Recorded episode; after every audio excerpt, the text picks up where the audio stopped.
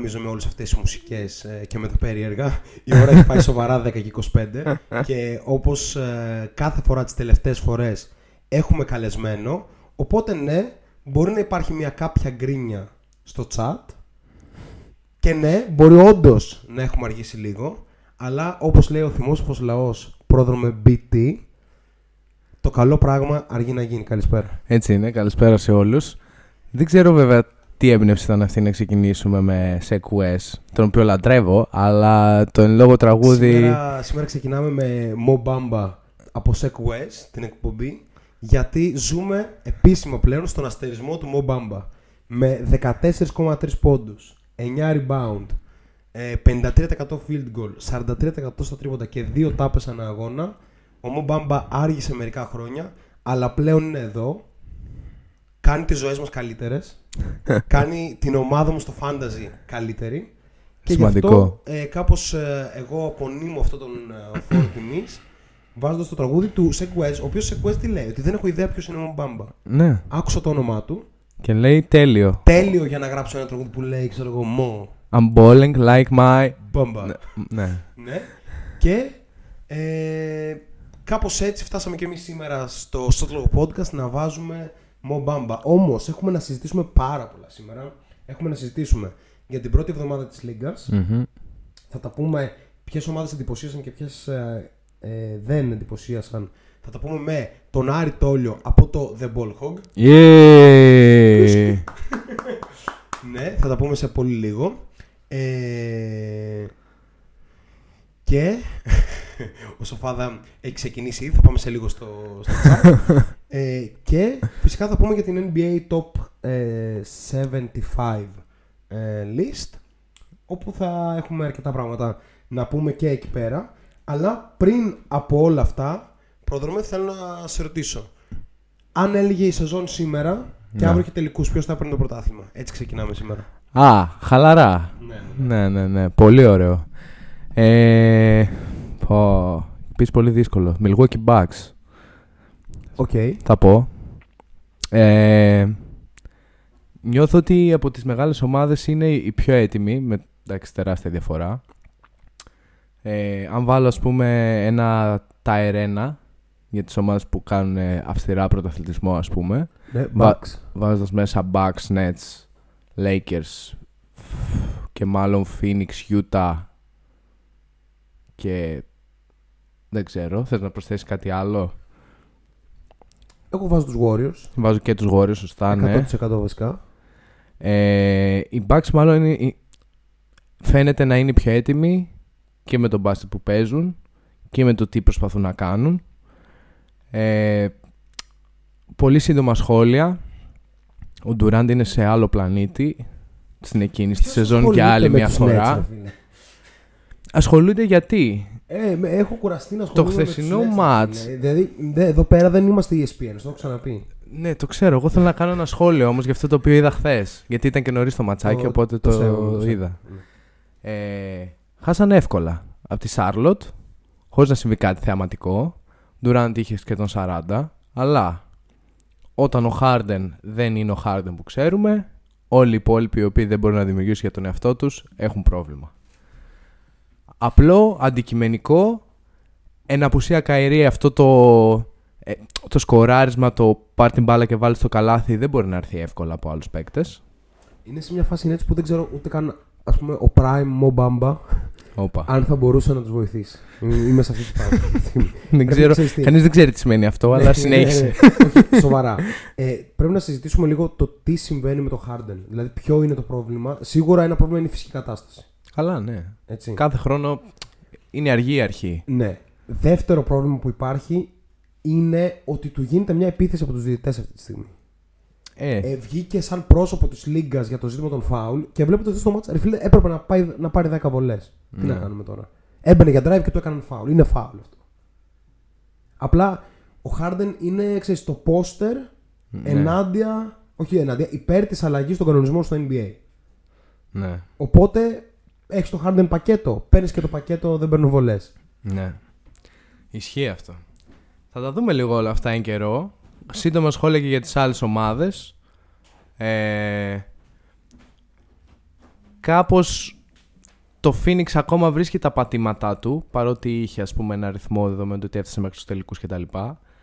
Ε, εντάξει, κάτι αστεία που υπόθηκαν μετά το πρώτο μάτσο ότι πούν το τρίποντο του Booker, πούν το shoot του Booker επειδή έκανε κάτι στη 9 στα 20 δύο φορές ή Δεν ξέρω, 7 μπορεί στα 20. Το εμβόλιο, δεν ξέρω. Ναι.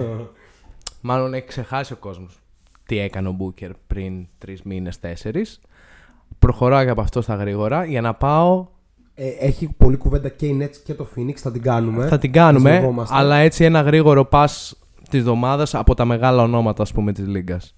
Οι Lakers είναι η χειρότερη άμυνα, μάλλον στη Λίγκα αυτή τη στιγμή. Αναμενόμενο. Αλλά αναμενόμενο, αλλά όχι στο βαθμό που στη δεύτερη περίοδος σε ένα match derby με τους Suns εντός βρίσκεσαι με 8 και 30 να λήξει περίοδος με συμπληρωμένα φάουλ. Ενώ αυτό σε οποιοδήποτε επίπε- επίπεδο μπάσκετ και αν παίζεις είναι κάπως απαγορευτικό. Ειδικά όταν έχεις απέναντί σου Booker, Paul, ας πούμε, Bridges, που Ε, συμ- Στάρουν αποσυμφωνώ 85%. πάντως Στην αρχή της, ε, του podcast, του πρώτου επίσημου podcast να πούμε στο φετινό Kick It, με την Ναι. έννοια ότι ξεκίνησε το πρόγραμμα του Kick It, να πούμε και αυτό. Ε, μου βγάζει ένα τέτοιο ότι οι βασικοί ανταγωνιστές είναι οι Suns, ας πούμε, για την Δύση. Εγώ τα πρώτα μάτια που έχω δει στη Δύση, που τις είδα όλες τις ομάδες, νομίζω ότι οι Warriors, α- όπως πίστευα, είναι ένα tire πάνω από όλους. ένα tire πάνω Ένα από τά- όλους. Είναι ένα tire πάνω από όλους. Τολμηρή Παίζουν δήλωση. απίστευτο μπάσκετ. Σκούπισαν το division τους. Ναι. Sacramento, Clippers, Lakers με συνοπτικές διαδικασίες. Όλα τα μάτια πιο εύκολα καν από ό,τι δείχνουν τα τελικά σκορ. Ισχύει αυτό. Ε, φοβερό μπάσκετ. Οι Lakers έχουν πολλά θέματα, αλλά επειδή για να μην υπάρχει χάος, πάμε λίγο στο chat. Ναι. Βγάζουμε Άρη Τόλιο από το The Ball Hog Μμμ. και μετά σολάρουμε λίγο οι δυο μας. Λοιπόν, καλησπέρα στον Μπόμπαν, καλησπέρα στον Αφάνα, καλησπέρα στον Σοφάδο, ο οποίος λέει ότι θέλει να αποθεώσουμε κι άλλο τον Bamba γιατί παίζει με αυτό που το έχω στο Fantasy και θέλει να. οι υπερφυσικές δυνάμεις της εκπομπής να βάλουν ε, δράση. Είναι έτσι πολύ αντιμπάσκετ και θα πάρουν το πρωτάθλημα οι Hawks. OK, Σοφάδο μου. Απίστευτο. Καλησπέρα και από εμάς. Πολύ γρήγορος. Ε, Μπόμπαν, εγώ πιστεύω οι Bulls είναι πολλά υποσχόμενοι, δεν ξέρω για τελικό, αλλά ελπίζω να πάνε μακριά και ο Σοφάδο λέει και τον Denver φοβερό μπάσκετ. Θα συμφωνήσουμε με όλα, σίγουρα όχι τελικούς για τους Bulls, Ε, ναι. αλλά πολλά υποσχόμενο Πολύ μπάσκετ. ωραίο μπάσκετ. Θα τα αναλύσουμε όλα. Λοιπόν, μείνει διάλειμμα με αγαπημένο track από 50 Cent όσο πιο Σήμερα παλιά γίνεται. Παίζουμε με ποιότητα των εφηβικών μας χρόνων, περίπου. Και, Ναι. Και- μετά. Και επιστρέφουμε με Άρη Τόλι από το The Ball Hog. Λοιπόν, πάμε If I Can't 50 Cent από το δίσκο Get Rich or Die Trying. Let's go. Yeah. Yeah. yeah. Yeah. If I can't do it, homie, it can't be done. Now I'ma let the champagne bottle pop. I'ma take it to the top. Show, I'ma make it hot, pussy, the stunt and I pop. Stand above, squeezing my pistol, I'm sure that I got it. Now Peter Piper, pick peppers, and run rock rhymes. I'm 50 cent, I write a little bit, but I pop nines. Tell niggas get their money right, cause I got mine. When I'm around, quit playing, nigga, you can't shine. You gon' be that next chump, then up in the trunk after being hit by the pump. Is that what you want? Be easy, nigga. I lay your ass out. Believe me, nigga. That's what I'm about. Gangster. You can find a nigga sitting on. Hit the clutch, hit the gear, hit the gas, and I'm gone. If I can't do it, homie, it can't be done.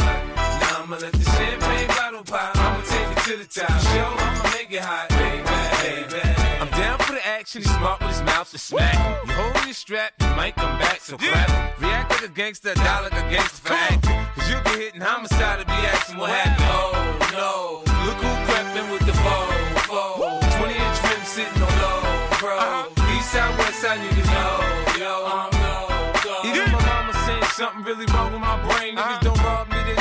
they know I'm down and die for my chain. G-Unit, we get it poppin' in the hood, G-Unit.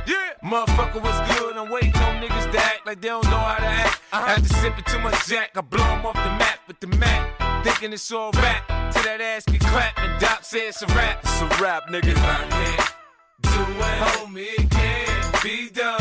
Now I'ma let the champagne bottle uh-huh. pop. I'ma take it to the top. Show, I'ma make it hot, baby. baby. I invented how to teach lessons to slow learners. Go ahead, act up, get smacked in the head with the burner. I don't fight fair. I'm dirty, dirty. I'm from Southside Jamaica, Queens, nigga. You heard me? When the street lights come on, niggas blasting 9s uh-huh. Get locked up, then read books to pass the time. And the game is ups and downs, so I stay on their grind. Niggas on my dick more than my bitch, I stay on their mind. There ain't nothing they can do to stop my shine. Uh-uh. This is God's plan, homie.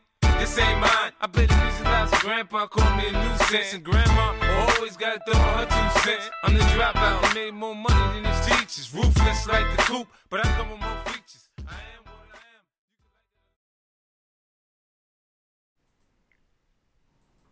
Μ' ακούτε; Μάλλον είναι γεγονός ότι έχουμε μαζί μας τον Άρη Τόλιο από το The Ball Hog στο Shotlock Podcast Live στο Kiki. Άρη, μας ακούς, καλησπέρα. Εγώ σας ακούω, εσείς μ' ακούτε; Σε ακούμε καμπάνα. Έχεις βάλει το μικρόφωνο σου; Έχω βάλει το μικρόφωνο μου. Αισθανόμαστε υπέροχα γι' αυτό. Άρη μου, Και ποια έχω είναι η γνώμη πετάξει σου και για το 50 Cent; τυχαία γιατί εντελώς για κάτι ένα τέτοιο θα μιλήσουμε φούτερ σήμερα. καπέλο Charlotte Hornets. Ξαναπες. Και εντελώς τυχαία έβαλα πάνω μου το πρώτο πράγμα που βρήκα στο σπίτι, δηλαδή το καπέλο μου και το hoodie Charlotte Hornets. Μάλιστα, OK, OK, OK, Ούτε αυτό οκ. να το Πρώτα κάνω. όμως θέλουμε να μάθουμε την άποψή σου για το 50 Cent, ρε φίλε. Για το; Για τον 50 Cent. Μην μου πεις δεν έχεις άποψη για το 50 Cent. γενικά για το 50 Cent έγινε κάτι, Ναι, ναι, ναι. πέθανε, τι.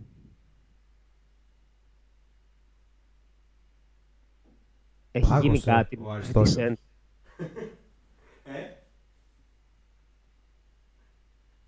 Εμπρός. Άρη ζεις. Εγώ σας ακούω, εσείς με ακούτε. Καμπάνα. Ωραία. Τι έγινε με το 50 Cent, δεν ξέρω, τι γενικά την άποψή μου. Ναι, ναι, αυτό γενικά επειδή ακούγαμε 50 Cent τώρα στην, ε, στην εκπομπή, Α. θέλουμε απλά να μας πει για το 50 Cent. Δεν ξέρω. Ο Μαυράκης θα είχε απαντήσει ήδη τώρα. Θα είχε πει τέσσερις διαφορετικές απόψεις. Ναι, εντάξει, OK. Klein. Παρακάτω. είναι, είναι βαθιά ποιοτικός ο Άρης. Έτσι. Οπότε Τι, δεν, ο- δεν είναι με αυτά. δεν- Λοιπόν. Τι τι, οκ. νομίζω ότι είναι- Ε, Άρη, είναι- η σεζόν του NBA έχει ξεκινήσει για τα καλά. Μμ. Και κάπως νομίζω ότι είμαστε σε θέση να βγάλουμε κάποια πρώτα συμπεράσματα για τις ομάδες και με βάση αυτό θα κάνουμε μια συζήτηση έχοντας κατά νου ότι οι ομάδες που είναι στο 3-0 αυτή τη στιγμή είναι οι πολύ αγαπημένοι σου Charlotte, οι Chicago Bulls και οι Golden State Warriors, οι οποίοι προς έκπληξη όλων δεν αντάλλαξαν τελικά για το Simmons, Άρη, ε, αλλά τέλος πάντων. Για να δούμε. Ε, είναι στο 2-0 η Washington, η Utah, η Minnesota και το Denver. Μινεσότα τώρα. Και στο 0-3 και στο 0-2 Να πω. αντίστοιχα έχουμε Νέα Ορλεάνη. OKC, Pels, Clippers και Detroit. Αυτές είναι οι ομάδες λοιπόν. Άρη ξεκίνα από ποιας σε έχει ενθουσιάσει, ποιας σε έχει απογοητεύσει και φυσικά μίλαμε για τη Charlotte όση ώρα θέλεις. Αφού όμως πρώτα πεις ένα προσωπικό γεια στον πρόδρομο BT με τον οποίο να πούμε ότι κάνετε μαζί και διακοπές. Έτσι. Γεια σου, Όχι. πρόδρομε. σου λείπει το καλοκαίρι μας. Γεια σου, Άρη μου. Γεια σου, παιδί μου. Λοιπόν, ε, ωραία, για τη Σάρλοτ θα πω στη συνέχεια. Εντάξει, γιατί είμαι ακόμα στο τελείριο από το...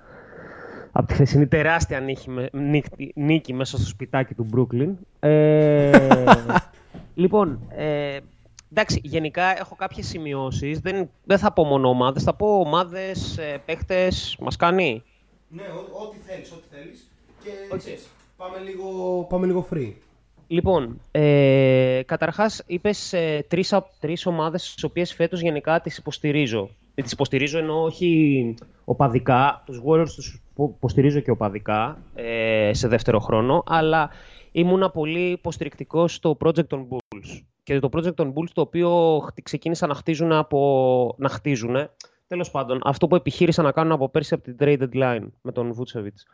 Ε, θεωρώ ότι εντάξει, okay, μπορεί να ε, ενδεχομένως να δημιουργήθηκαν μεγάλες προσδοκίες ακόμα και σε, και σε μη Bulls fans, όπως εγώ ας πούμε, ε, οι οποίες να διαψεύστηκαν στο τέλος της περσινής σεζόν. Ωστόσο το πραγματικό πείραμα ας πούμε είναι το φετινό. Ε, και με αυτήν την έννοια, ως τώρα οι Bulls, τους οποίους παρεμπιπτόντως τους είχα πει πριν ε, την ε, έναρξη τους είχα δώσει για έκτους στην Ανατολή.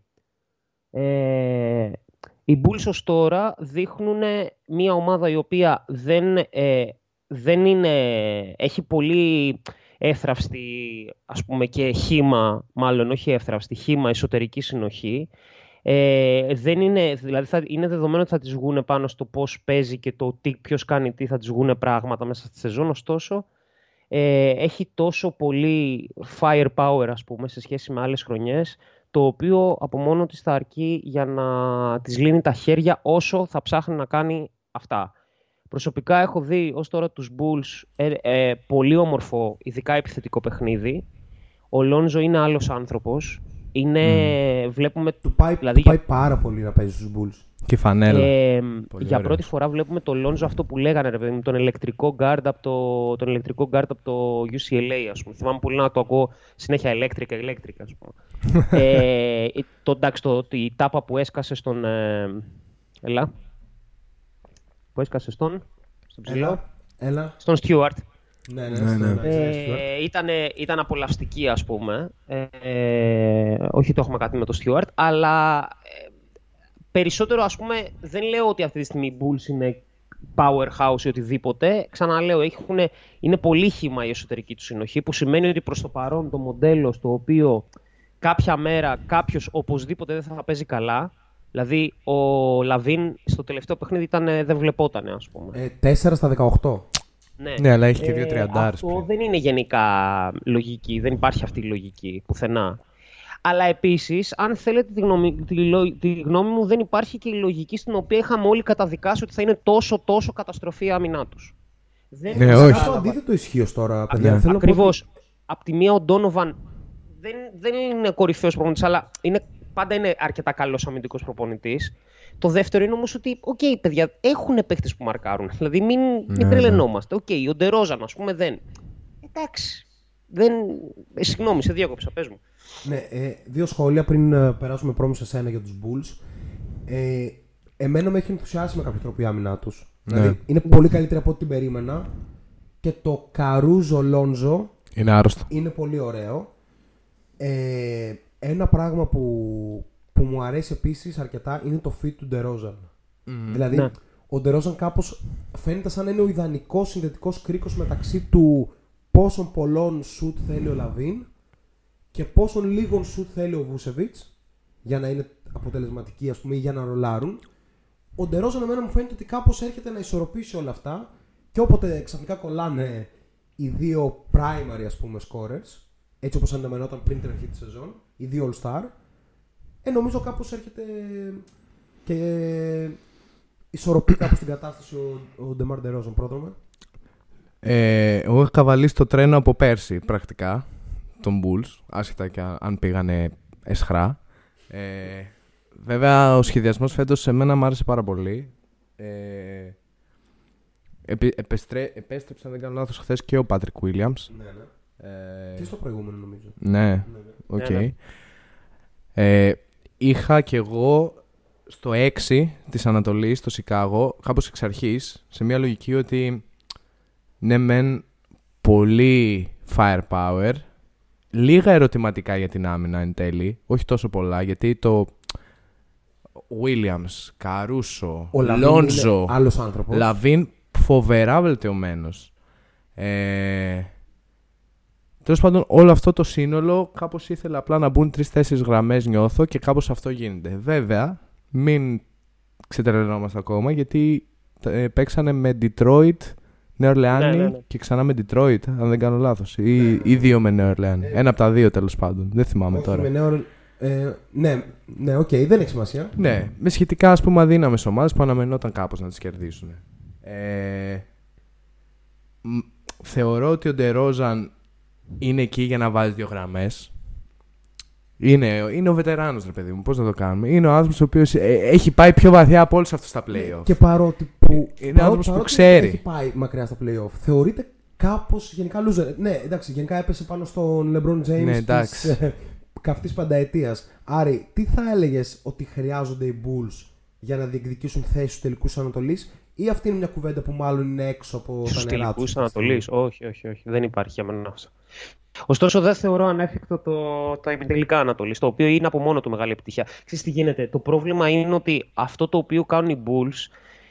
Ε, το, το πρόβλημα είναι, ρε παιδί μου, ότι είναι, είναι μια, ένα ρόστερ, μια αρχιτεκτονική, ένα οικοδόμημα ειδικών συνθήκων. Δηλαδή, ένα πράγμα το οποίο θα τρέξει δύο χρόνια. Και για την ακρίβεια, ήδη από τη φετινή σεζόν θα κληθούν να απαντήσουν στο τι θα κάνουν με τον Λαβίν.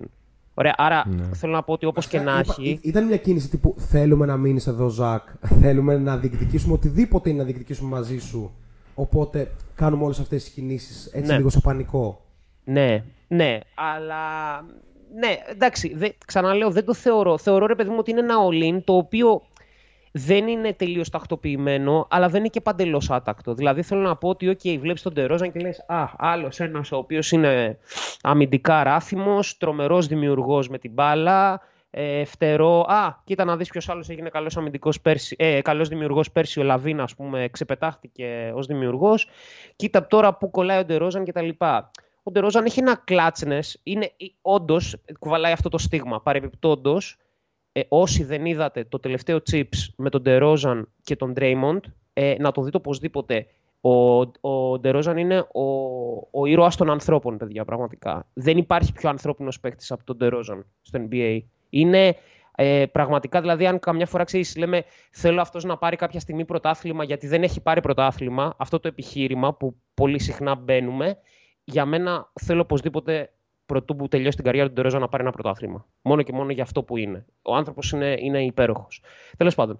Ε, ο Ντερόζαν έχει ένα περίεργο ωστόσο κλάτσνες, δηλαδή το πώς καταφέρνει και σπρώχνει τον εαυτό του μέσα στο να, πάρει, να βάλει το καλάθι ή να πάρει το φάουλ, το οποίο δεν είναι πάρα πολύ συνδυσμένο. Είναι αντιθέτως αρκετά σπάνιο και ειδικά πάρα πολύ χρήσιμο σε νεαρές ομάδες, τέλος πάντων, όπως είναι οι Bulls. Στη, στη λογική τους. Το πρόβλημα με τους Bulls είναι ότι δεν θα κρυθεί μόνο φέτος, θα κρυθεί και του χρόνου, αλλά πιο πέρα από εκεί δεν υπάρχει. Μετά ξανά διαλύεται και ξαναφτιάχνεται. Κοίτα, Εντάξει, εγώ νομίζω, άρα Άρη, θέλω ότι- να πω ένα πλάνο, συγγνώμη, ημιτελικά Ανατολής φέτος και δεν ξέρω του χρόνου τι θα γίνει, αυτό μπαίνω και το θεωρώ και πετυχημένο. Αλλά ξέρεις, υπάρχει ένα μεγάλο ερωτηματικό. Παρεμπιπτόντως, το επόμενο ματσάρισμα, επειδή το είπε ο πρόδρομος και είναι σωστό, το επόμενο ματσάρισμα είναι με το Ρόντο, στο οποίο είναι πραγματικά πολύ ενδιαφέρον match-up, δύο πολύ ανώριμων ακόμα ομάδων. Πολύ ενδιαφέρον όμως. Ναι, ε, νομίζω ότι παίζουν βέβαια σε λίγο διαφορετικά επίπεδα. Το Ρόντο και Bulls στην αρχή της Ναι, χρονιάς. και εγώ Ναι, το ναι, ναι. πιστεύω. Αλλά αυτό για το μακροπρόθεσμο των Bulls, αλλά να μην αναλωθούμε μόνος σε αυτό, γιατί είναι και τρία μάτς μέσα σεζόν. Ναι, δεν μιλήσουμε ναι. τώρα ε, συνολικά για τους Bulls. Νομίζω ότι βλέπουν, δηλαδή ο Ντερόζαν και ο Βούσεβιτς ίσως είναι και λίγο afterthoughts. Αλλά στο Λόντζο Λαβίν Ο Λόντζο βλέπουμε Λαβίν έχει βάθος πολύ μέλλον. πενταετίας 100%. Λοιπόν, οκ, άρα με τους Bulls είμαστε ικανοποιημένοι Πρόδρομε. Ε, αρκετά. Πολύ καλό ξεκίνημα. Ωραία. Ε, Άρη, θα κατευθύνω εγώ λίγο τη συζήτηση, αν και σου είπα ότι θα πεις ό,τι θες. Θέλω να μου πεις την άποψή σου για αυτό που βλέπεις τώρα από την άλλη ομάδα που είναι στο 3-0, από τους Golden State Warriors. Πόσο sustainable είναι, τι σου αρέσει, τι δεν σου αρέσει. Ε, Έχοντας κατά νου ότι είναι μια ομάδα που, όπως είπαμε και πριν, ε, νίκησαν κατά σειρά τους Kings που φαίνονται σοβαροί φέτος, τους Clippers που είναι μια ομάδα που θέλει να παλέψει για να μπει στα playoff και προφανώς τους Lakers που είναι με κάποιο τρόπο, ας πούμε, με βάση του roster τους και των ονομάτων τους στο title conten- contention, ας πούμε. Ναι, έτσι. ναι. Οπότε με τρεις διαφορετικές ομάδες διαφορετικού στυλ, οι Warriors είχαν τρεις έτσι, μπορούσε να πει κανείς και ψηλοεύκολες νίκες, έτσι όπως είπαμε και πριν, με αρκετά καλό μπάσκετ, πάρα, πάρα πολλές assist ε, κλπ.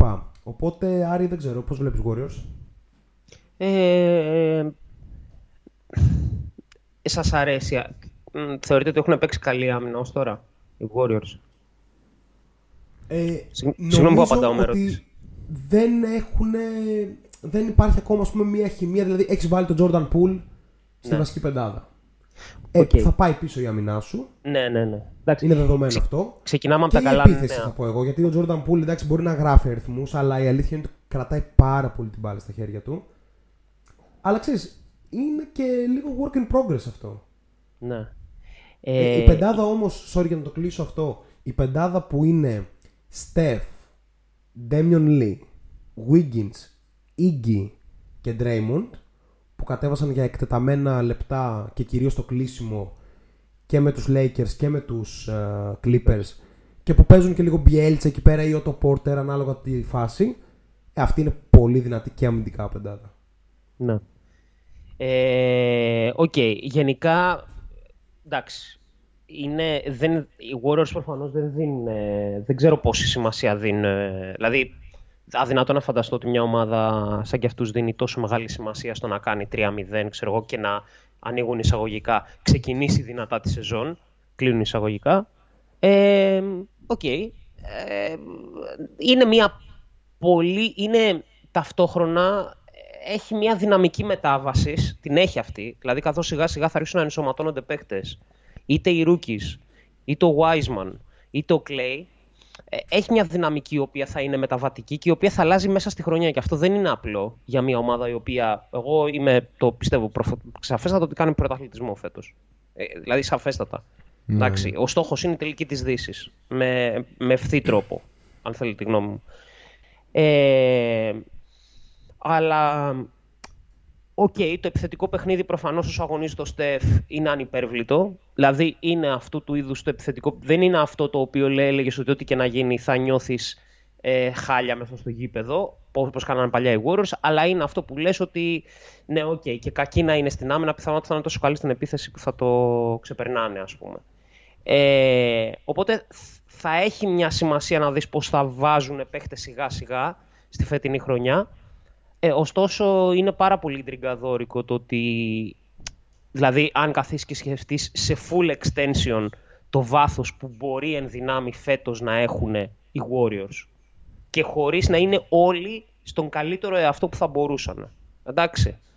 Ε, και επίσης, αν θέλετε τη γνώμη μου, ακόμα και όταν θα μπει ο Clay, θα υπάρχει ένα ζήτημα πώς θα μαρκάρονται πιο κοντή guard.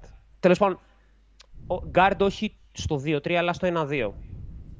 Αυτό. Δεν, δεν είμαι σίγουρος ότι ο Clay θα είναι ξανά ο παίχτης ο οποίος θα βγαίνει ξέρεις, πρώτη γραμμή άμυνας για να μαρκάρει τον ε, hyperguard ας πούμε, δημιουργό της Ε, άλλης ομάδας. Άρη, ένα πρώτο δείγμα είχαμε χθες με τους Kings που μάλλον ο καλύτερος παίκτη είναι στον Άσο. Όχι μάλλον, είναι ο Fox. Είναι, είναι. Ναι. Ε, τον Μάρκαρο Wiggins. Ο Μάργαρ Wiggins. Και είχε, εντάξει, πήγε πολύ καλά. 15 πόντους έβαλε ο Fox. Σπουδαία νέα για τον Wiggins και τους θαυμαστές του. Ε, το... Στα σοβαρά πάντως. Ε, Ναι, ναι, ναι. Είναι. Νομίζω ότι αυτό είναι το πλάνο. Ότι στις ομάδες που έχουν υπέρτατα guard και όχι τόσο καλά φτερά, όπως είναι οι, οι Kings, που έχουν τον Diaron Fox στον Άσο και έχουν τον Harrison Barnes, ο οποίος, OK, στα τρία πρώτα μάτια σεζόν, για όσους δεν το ξέρουν, έχει 20, 29 πόντους μέσω όρο. Πίθανο είναι αυτό. Ναι. Έτσι. Αλλά γενικά είναι χειρότερος παίκτη από το Fox. Νομίζω ότι το πλάνο τους είναι ότι θα πηγαίνει ο Wiggins και θα παίρνει ο Ιγκουαντάλα το φτερό ή ο Otto Porter. ε, η φάση με, το, με όλα αυτά τα, παλικάρα, ε, τα παλικάρια που έχουν μαζευτεί, ο τον Μπιέλιτσα, τον Ιγκοντάλα, τον Ότο Πόρτερ κτλ. Μπορεί να έχει τόσο πολύ πλάκα μέσα στη χρονιά. Μπορεί να είναι τόσο να λύνει α, ε, ό,τι πόρτα μπορεί να φανταστεί κανένας πραγματικά. Εντάξει, ξαναλέω, οι Warriors. Ε, παιδιά, είναι, είναι σοβαρά, μπορεί να είναι σοβαρά καλή ομάδα φέτος. Αλλά πάρα πολύ σοβαρά. Και ειδικά στα playoff, ας πούμε, εντάξει, ε, δεν, δεν θεωρώ ότι τους λείπει απολύτως τίποτα. Αλλά όλα εξαρτώνται το, τη κατάσταση που θα βρεθούν όλοι. Αν ο Wiseman θα μαρκάει, θα, δεν θα του φεύγουν πράγματα πίσω από την πλάτη του, αν ο Clay θα γυρίσει και θα είναι στο 60% 70% των δυνατότητων του κτλ. κτλ. Εντάξει, αυτό. Ωραία. Ε, Όταν ξεκινήσαμε, μου είπε και ο Νίκος, ε, Άρη, δεν ξέρω αν άκουσε εκείνη την ώρα, ότι επειδή ξεκίνησα να αναφέρω λίγο τους contenders στην αρχή, δεν ανέφερα τους Warriors. Ο λόγος που δεν ανέφερα τους Warriors είναι γιατί εξ αρχής δεν πίστευα ότι είναι contender υπό την έννοια την αυστηρή, ρε παιδί μου. Ότι ναι, η ομάδα κάπως δεν παίζει για να χάσει. Δηλαδή αυτό έλεγε και ο Steve Kerr στις ε, συνεντεύξεις ε, στην αρχή. We chasing wins. We're Ναι, chasing wins. Ακριβώς. Αλλά μέχρι να είναι το roster πλήρες και όλοι εκεί, δεν νομίζω ότι μπορεί να πει ο Steve Kerr, ας πούμε, ότι ξέρεις, πάμε για το πρωτάθλημα. Έτσι. Γιατί Όχι, δεν δεν είναι ακριβώς έτσι. Οι Warriors έχουν το φοβερό ότι εδώ και πόσα χρόνια πλέον παίζουν και οι 15 ας πούμε παίκτες που είναι στο roster ξέρουν να παίζουν το ίδιο μπάσκετ το οποίο είναι φοβερά εντυπωσιακό σε μια ομάδα. Και φέτος εντείνεται. Και με φέτος high εντείνεται IQ παίχτες, σε Bielitsa, ακραίο βαθμό. έτσι. Ναι, ναι. Έτσι. και όλοι αυτοί οι παίκτες ας πούμε βοηθάνε και θα παίξουν το ρόλο τους και το κομμάτι τους, αλλά υπάρχουν κάποια ερωτηματικά. Δεν θεωρώ ότι ο Clay Thompson θα γυρίσει τουλάχιστον 85 θα πω της 100 του εαυτού του. Θεωρώ ότι θα είναι από εκεί και πάνω. Ο- Τύπου 94. Ας μην βάλουμε 4,5. αυστηρά νούμερα. Να σου πω κάτι. Στην επίθεση, το- και εγώ το πιστεύω. Στην άμυνα, Στη, στην άμυνα είναι πιο δύσκολο. Γιατί οι, τραυματιστοί- οι τραυματισμοί που είχε επηρεάζουν το πόσο γρήγορα μπορούν Ναι, να ναι. αλλάξουν κατευθύνσει στα πόδια σου. Πράγμα το οποίο στο μπάσκετ είναι number one, ας πούμε, στο να παίζεις άμυνα. Παιδιά, εγώ θέλω να κάνω το case ότι είναι πιο σημαντικό να γυρίσεις στην επίθεση παρά στην άμυνα. Κάπως οι Warriors πέρσι ήταν η πέμπτη καλύτερη άμυνα στη Λίγκα. Και φέτος έχουν προσθέσει τον Ιγκουαντάλα και τον Ότο Πόρτερ. Ωραία. Και θα σου βάλω εγώ το εξής ερώτημα. Το θέμα είναι κάπως να ανοίξουν οι χώροι και ο Κλέη θα το κάνει δεδομένο αυτό με έναν παίχτη ψηλού επίπεδου και όχι με τον Jordan Poole. Που ο Jordan Poole ακόμα κάπως φαίνεται λίγο. Είναι ο Poole και οι Warriors. Ναι. Είναι ο Poole σολάρι και είναι ωραίο να σολάρι, αλλά δεν. ξέρεις, είναι λίγο basketball άλλη ομάδας. Ναι. Ε, εγώ προβληματίζομαι για τους Warriors αμυντικά λιγότερο στα φτερά και περισσότερο στη ρακέτα. Και όχι γιατί οι Warriors δεν έχουν δείξει ότι μπορούν να το, να το αντιμετωπίσουν αυτό, γιατί το έχουν κάνει στο παρελθόν πολλά και λοιπά. Και ο Draymond έχει φοβερά μεγάλο IQ και, Και ο ο Von Von Looney Looney. ξέρει τι κάνει μες στο γήπεδο 100%. Ξέρει το ρόλο του από την αρχή στο τέλος. Μερικές φορές είναι πολύ καλό να ξέρεις απλά τι πρέπει να κάνεις. Ναι. Τίποτα παραπάνω. Κάνω μόνο αυτό. Αλλά στη Δύση που θα βρει Νικόλα Γιώκητς, Άνθονι Ντέιβις, ακόμα και 30 Aiton θα βάλω εγώ μέσα. Θα βάλω ακόμα και τον όχι τόσο επιθετικά wow Ρούντι Γκομπέρ. Οι Warriors πιστεύω θα έχουν πρόβλημα. Χωρίς μεγάλο κορμί εκεί πέρα που να μπορεί να αντέξει να παίξει. Και να, να μπορεί να παίξει μεγάλα stretches, όχι μόνο από άποψη εντοχής, αλλά και από άποψη χρησιμότητας. Να μην έχω μέσα τον Κεβόν Λούνι, ας πούμε, 28 λεπτά, 30 λεπτά στα playoff, απλά επειδή πρέπει να σταματήσω τον Γκομπέρ από το να πάει στο καλάθι. Να, να Εγώ εκεί προτείνω νομίζω ότι κάτι. υπάρχει ένα πρόβλημα. Να προτείνω κάτι. Θεωρώ ότι συμφωνώ στο κομμάτι που λες σε ό,τι αφορά έναν παίκτη σαν τον Jokic. Θα μου πεις, Ναι. εντάξει, ο Jokic είναι ο Jokic, ξέρω εγώ, είναι ο MVP της Λίγκα, αλλά Ναι, εντάξει. κάτι τέτοιο. ε, διαφωνώ στο κομμάτι που λες για τον Γκομπέρ, γιατί νομίζω ότι το, το manual το έχουν δώσει από πέρσι οι Clippers. Φυσικά δεν Ήθελα να πω έχουν, ακριβώς αυτό. δεν έχουν την ίδια. Δεν, δεν είναι οι Warriors, δεν είναι ομάδα τώρα η οποία θα κάνει αυτό το, το, το, το αντάρτο πόλεμο ας πούμε, που κάναν πέρσι οι Clippers. Αυτό το ξέρεις. Θα βγάζει τόσο πολύ ενέργεια. Δεν είναι και σαν μενταλιτέα, ας πούμε, αλλά και σαν κορμιά, ρε παιδί μου. Οι άλλοι τώρα ήταν. Εντάξει, αυτοί είναι τριαντάριδες, ας πούμε. Δεν, δεν παίζει να σκοτώνονται έτσι πάνω στα αυτά, στις αλλαγές, στα switches, αλλά εντάξει, νομίζω ότι έχουν δώσει πλέον το, στην ανθρωπότητα το πώς να αντιμετωπίζει τον Κομπέρ. Δεν Εντάξει, ξέρω. όχι μόνο αυτό. Επίσης, ο Ρούντι Γκομπέρ, μην ξεχνάμε ότι είναι ο παραδοσιακότερος των ψηλών Ναι. στην drop coverage. Και να θυμίσω ότι πέρυσι, όσε φορές βρήκε drop ο- Εκτέθηκε. ο Στεφ, ο Στεφ απέναντί του, πρέπει να είχε τύπου 45 πόντους μέσω όρο. Ναι. Έτσι. Οπότε είναι και ένα αυτό. Και επίσης, οι Clippers έδωσαν μια πεπατημένη πέρυσι με παίχτες όπως ο Reggie Jackson, ο Terence Mann και, Και ο όχι ο- Nicholas Batum. Ναι. Έτσι. Εντάξει. Οι άλλοι θα έχουν αντί για τον Batum τον Draymond Green. Ρε παιδί μου, ναι. Δηλαδή, Έβαλα τον Γκομπέρ κάπως τελευταίος σε αυτή τη λίστα. Στη λογική ότι όντως, ας πούμε, αμυντικά πάσχει εναντίον ενός τέτοιου σχήματος όπως αυτό των Warriors. Αλλά ας πούμε, ο Aiton δεν είναι ακριβώς στην ίδια κλίμακα.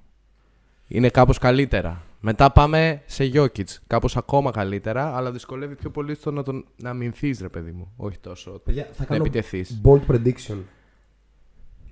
Η μόνη ομάδα που μπορεί να σταματήσει φέτος τους Warriors στη Δύση είναι πολύ bold prediction. Έτσι. Όπα, hot take. Ποια είναι, Είναι μόνο οι υγιείς Nuggets.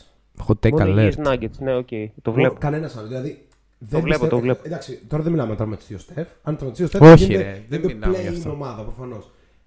Μιλάω για αυτό το. α, για αυτό που βλέπω τώρα. Δεν είναι- νομίζω ότι η επίθεση των Warriors δες πόσους παίχτε έχει που μπορούν να βάλουν 15 πέφτοντας από το κρεβάτι. Αν αυτό το συνδυάσεις με την άμυνά τους και με το ότι έχουν ένα από τους καλύτερους προπονητές στον κόσμο, αν όχι τον καλύτερο. Έτσι. Δεν ξέρω. Εμένα μου αρέσει πάρα πολύ αυτό που βλέπω. Λοιπόν, Άρη, φτάνει Ε, με όλα αυτά που είπαμε. να κα- Κλείνουμε να το πω μικρόφωνο δύο πρέ- μας. Να πω Γιατί δύο ωραία η ιδέες. ομάδα Ε, του. Τι; Έλα, έλα, δύο, δύο ακόμα καλά. Καλά Πες. λόγια θέλω να πω. Πες, πες, πες.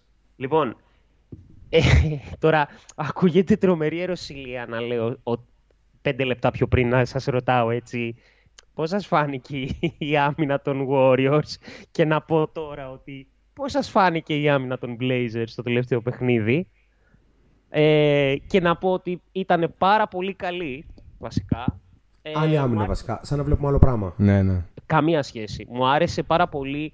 Εντάξει, παιδιά, ε, είναι, είναι τρομερά υποτιμημένο το τι σημαίνει για τους Blazers συγκεκριμένα. Δεν αναφέρομαι στον παίχτη τόσο, μην το πάρει προσωπικά παρακαλώ. Αλλά... Ε, ε, έτσι και τι πεις να κάτι για τον Cody Zeller, κλείνω το μικρόφωνο. όχι, σου. όχι. Τι σημα... Καλά, δεν το συζητάμε αυτό. Αλλά τι σημαίνει ε, σε σχέση με τον Χασάν Whiteside. Ούτε συζήτηση καν. Αλλά Συν τι σημαίνει 21 για μια και ο ομάδα. Whiteside στο ντεμπούτο του με τη, με τη Utah. Yeah. Τι σημαίνει για μια ομάδα να βγάζεις από την πεντάδα τον Καρμέλο Άντωνη; Σα- Μια ομάδα σαν τους Blazers και να βάζεις κανονικά πλέον τον Covington, τον ε, Trent κτλ. Αλλά δεν είναι αυτό. Ε, για μένα νομίζω ότι ο Μπίλαψ έκοψε αυτό το, ε, το να βγαίνει, ο- ε, το να κάθεται τον Νούρκιτς ας Τον πούμε στα Powell θα αυγά το όχι τον Trent, γιατί ο Trent είναι στο Toronto. Ναι το πω. ο Πάουελ, συγγνώμη, ναι, ναι, χίλια συγγνώμη. Ε, ο, το να κάθεται τον Νούρκιτ στα αυγά του για να προστατέψει το καλάθι, ας πούμε, κτλ. Αντιθέτως, είδαμε τον Νούρκιτ να βγαίνει πάρα πολύ, να σπρώχνει, να πιέζει με τον κόλλο, ας πούμε, κτλ. Τον, ε, τον αντίπαλο γκαρντ. Ε, κολπάκι το οποίο έπιασε πάρα πολύ. Δεν ξέρω, ο Μπίλαψ δηλαδή θα πρέπει να έχει κάνει πάρα πολύ καλή δουλειά εκεί. Ε, Τέλος πάντων, δεν θα είναι ρε παιδί μου ομάδα. Να σου πω κάτι και πιστότς. Με ξέρεις τις δύο τελευταίες χρονιές, ας πούμε, στον Bubble και πέρσι, δεν ήταν ρε παιδί μου τόσο τραγική αμυντικά. Δεν ήταν αυτό το έσχος το 21η ομάδα στην άμυνα. Ήταν, ξέρω εγώ, 12η, κάτι τέτοιο. Δεν ξέρω τα νούμερα, αλλά κάπου εκεί την έχω. Ήταν μεσαία ομάδα στην άμυνα. Δεν ήταν τόσο χάλια. Δεν είναι τόσο κακή. Δεν, είναι, το- δεν υπάρχει potential κάπως να βγάλουν άμυνα. Αυτό θέλω να πω. Και δεύτερον, ε, μιλώντας για άμυνα, να πούμε κάτι για τη Μινεσότα. Θα το πω. Ε, Ήρθε η ώρα. Ε, ε, ε, βασικά θα το πεις και μετά θα το πω εγώ. Ωραία, Γιατί- τότε. ε, Άντε, επειδή- άντε πείτε το να ηρεμήσετε να πάμε σε ένα σοβαρό θέμα. Ε, ε, Ε, τι λέω. επειδή, επειδή θα πάρεις, ωραία, συγγνώμη, επειδή θα πάρεις πάσα, μικρό shout-out στον Bledsoe, ναι, μπράβο Bledsoe, και πάμε στη Μινεσότα. Ε, Respect. McDaniels, ο Κόγκι, τρομερή ενέργεια αμυντικά, τρομερή ενέργεια αμυντικά, ειλικρινά. Θα πω κάτι ακόμα πιο βέβαιλο, δεν υπάρχει Μινεσότα χωρίς αυτούς τους δύο. Χωρίς το Ράσελ, Όπα, ρε. η Μινεσότα μπορεί να παίξει μπάσκετ. Χωρίς τον Καλά, αυτό Edwards, ισχύει. η Μινεσότα μπορεί να παίξει μπάσκετ. Ακόμα και χωρίς τον Downs για λίγους, πολύ λίγους αγώνες μπορεί να παίξει Ω- μπάσκετ. όχι, δεν χωρίς τον Downs Ε. δεν μπορεί. Άρη, χωρίς τον Ναζρέιντ. Εντάξει. Για λίγους αγώνες. Παιδιά, χωρίς να υπάρχει ο McDaniels και ο Κόγκι, γιατί δεν υπάρχει κανένας άλλος, δεν μπορεί να παίξει μπάσκετ η Μινεσότα. Τόσο απλά. Α, τελείωσε. Λοιπόν, δύο λόγια για την πονεμένη ιστορία των Timberwolves που κάπως θέλουμε να παρουσιάσουμε ότι είναι όλα ευχάριστα με το 2-0. Ε, Θέλω να πω ότι την τελευταία χρονιά του Wiggins η ομάδα είχε 8-2 στα πρώτα 10 το μάτς. θυμάμαι αυτό. Τελείωσε με 18 νίκες Ναι, ναι. ή 19 κάτι τέτοιο. Να πούμε ότι η Μινεσότα είναι η μοναδική ομάδα στη Λίγκα που τα τελευταία 6 χρόνια έχει νικήσει στα δύο πρώτα μάτια της σεζόν. Δεν μου λέει απολύτως τίποτα.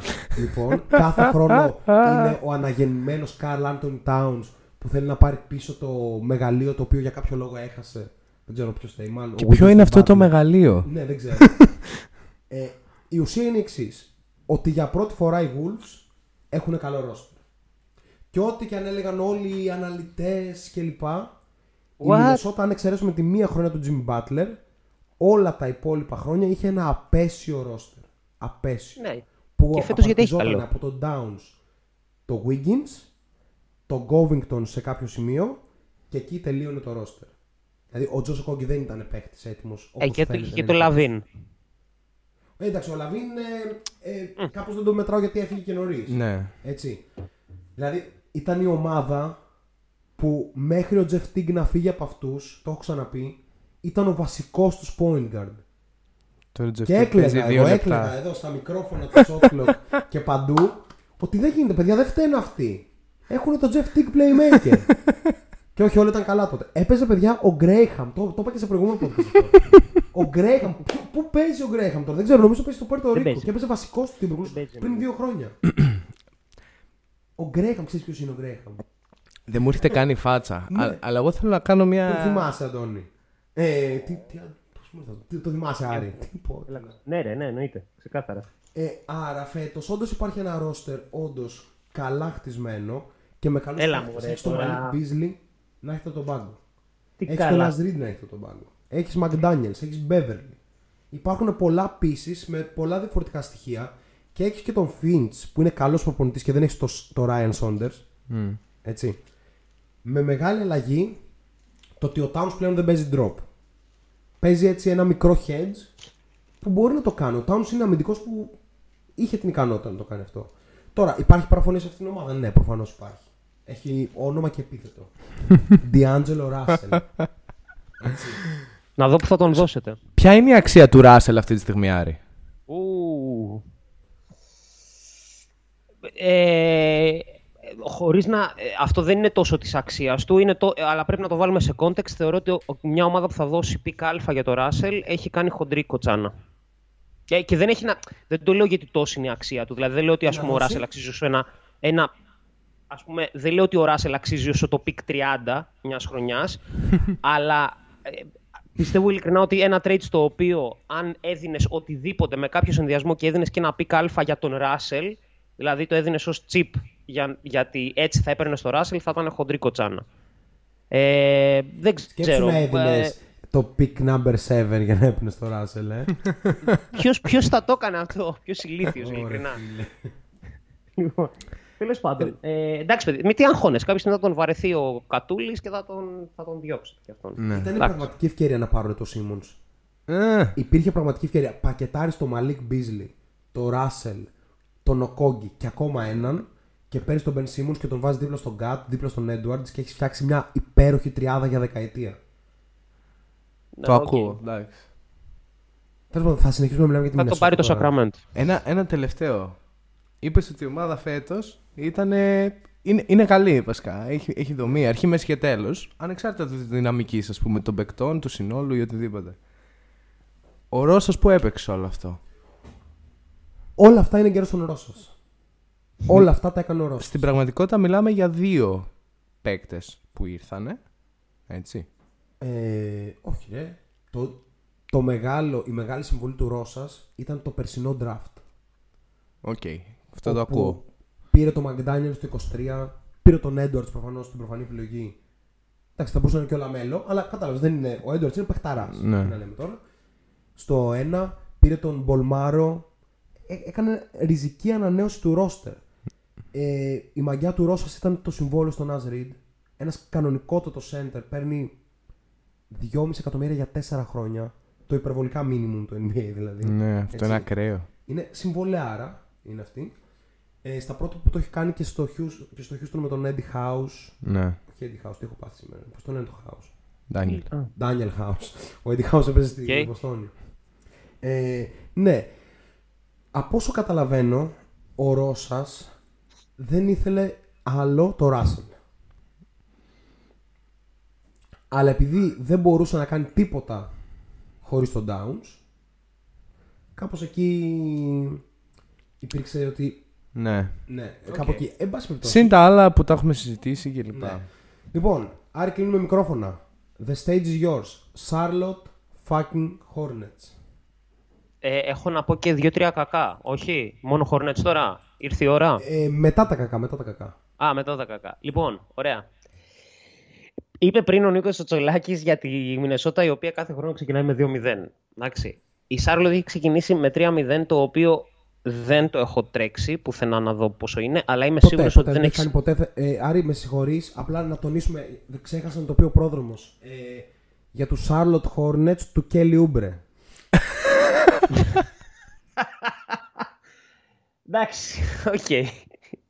Λοιπόν, ε, τέλος πάντων, ε, νομίζω, δεν ξέρω αν είναι η πρώτη φορά που ξεκινάνε με 3-0.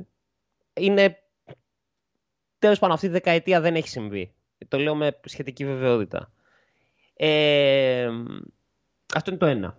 Το δεύτερο, ε, θυμάμαι μόνο... Α, περι- παρεπτόντως να πω πριν το ξέχασα, επειδή κάπου το τσέκαρα, ο Λα... παρεπτόντως, για να μην το χ- χάσουμε, ο Λαβίν δεν έχει κερδίσει ποτέ τέσσερα συνεχόμενα μάτς στη ζωή του. Μι- Μινεσότα και Σικάγο μαζί ήταν αυτό, crossover. Λοιπόν, ε, είναι η ευκαιρία του τώρα με τον Τορόντο. Λοιπόν, τέλος πάντων, οι Hornets το μόνο που θυμάμαι ήταν τη σεζόν 16-17, όταν είχαν ξεκινήσει με 6-1, ήταν πρώτοι στην Ανατολή, ε, ή- αν- ήταν σίγουρα πρώτοι στο division τους και νομίζω ήταν και πρώτοι στην Ανατολή για μερικές μέρες, ας πούμε, για να μην πω για ώρες. Ε, και είχα γράψει τότε ένα, ένα άρθρο τότε το Μπόλκο και έβγαινε και έντυπο ας πούμε σε μια εφημερίδα ε, και όσο δει θύραμβοι ας πούμε οι Hornets εδώ, αυτό, ο Μαδάρα κτλ. Λοιπόν, ε, στα σοβαρά τώρα. Δεν είναι προφανώς, ε, κατά τη γνώμη μου, οι Hornets το ταβάνι τους φτάνει μέχρι το να φτάσουν με κάποιο είδους αβαντάζ, αβαντάζ όπως το εννοεί ο καθένας. Ε, είτε στα ματσαρίσματα, είτε στο, ε, πώς το λένε, ε, από άποψη υγείας, ε, τε- δεν ξέρω, τραυματισμών κτλ. να φτάσουν στα play-in με κάποιο είδους αβαντάζ, δηλαδή με καλές πιθανότητες στα play-in, να το πω έτσι. Ε, είναι προφανώς η πιο fun ομάδα της Λίγκας. Ε, είναι, από- ήταν από πέρσι η πιο fun ομάδα της Λίγκας, ειδι- μέχρι να τραυματιστεί ο Hayward βασικά. Ε, αλλά θέλω να σταθώ λίγα και χθες στο match, το οποίο πρακτικά, αν δεν κάνω λάθος, πάλι δεν το έχω δει. Νομίζω ότι αν όχι όλη την τέταρτη περίοδο, τουλάχιστον το μεγαλύτερο μέρος και το σημαντικότερο μέρος της, το έβγαλε χωρίς τον ε, Λαμέλο. Και το έβγαλε με τον Ish Smith. Ο E. Smith είναι μακράν ο πιο περίεργος παίχτης ο οποίος υπάρχει στο NBA. Είναι ένας συμπαθέστατος, καλός παίχτης, ο οποίος πραγματικά μπορεί να παίξει σε οποιαδήποτε ομάδα, ακραίος επαγγελματίας και κάθε χρόνο για κάποιο λόγο δεν σκέφτεται κανείς ότι πού παίζει ο E. Smith. Δηλαδή, ξεκινάμε, λέμε, ρόστερ στο προφορικό μεταξύ μας, αν δεν ανοίξουμε τα depth charts κάπου για να δούμε, να το διασταυρώσουμε, δεν ξέρει κανείς σε ποια ομάδα παίζει ο E. Smith φέτος. Το τσέκαρα είναι η 12η ομάδα του, οι, οι Hornets. Ναι, είναι απίστευτο. Ε, Παρ' όλα αυτά, γούσταρα πάρα πολύ αυτό που πήρε το μάτι μου κάπου σε- στο Twitter, ότι ο ίδιος ο Λαμέλο ήταν αυτός που είπε στον Μπορέγκο να αφήσει τον Ish Smith όσο ήταν, ε, ήταν ζεστός και σε καλή κατάσταση. Και η αλήθεια είναι ότι εκείνη τη στιγμή, πέραν το ότι ρόλαρε πάρα πολύ η Σάρλοτ, ε, ο Ish ήταν ε, απροσδόκητα α- απροσδόκητα καλός ας πούμε. Απροσδόκητα σοβαρός. Ε, ειλικρινά δεν πιστεύω ότι υπάρχει κάπου που δεν μπορεί να παίξει, αλλά μου αρέσει πάρα πολύ το ότι βρίσκεται κάποιος που συμπαθώ τόσο πολύ στη Σάρλοτ για να φέρνει έτσι ένα επαγγελματικό, ε, πώς το λένε, ε, feeling.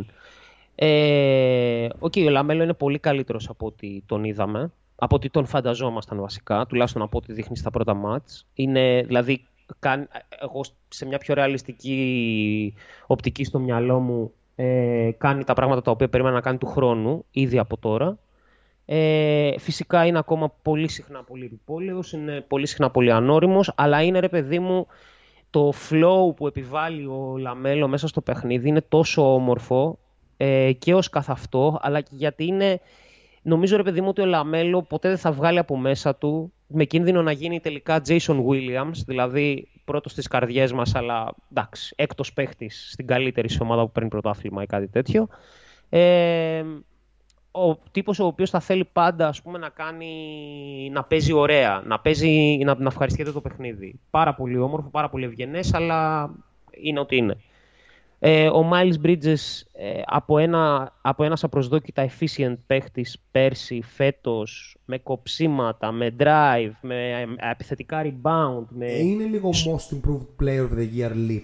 Αυτό που Ναι, βλέπουμε. ως Ναι. τώρα, ως τώρα Ειδικά ναι. χθες ήταν Ως τώρα, απίστευτο. ναι. Δηλαδή, έχουμε πει ήδη τους δύο, αυτόν και τον Jordan Poole, ας πούμε. Αλλά είναι, α- ε, κοίταξε τι γίνεται. Δεν είναι ότι είναι άλλο πράγμα. Δεν βλέπουμε πράγματα από τον Miles Bridges που γενικά Αλλά δεν τον είναι κάπως βλέπουμε. άδικο ρε Άρη, γιατί έχει πέσει και αυτό στον αστερισμό του Μομπάμπα.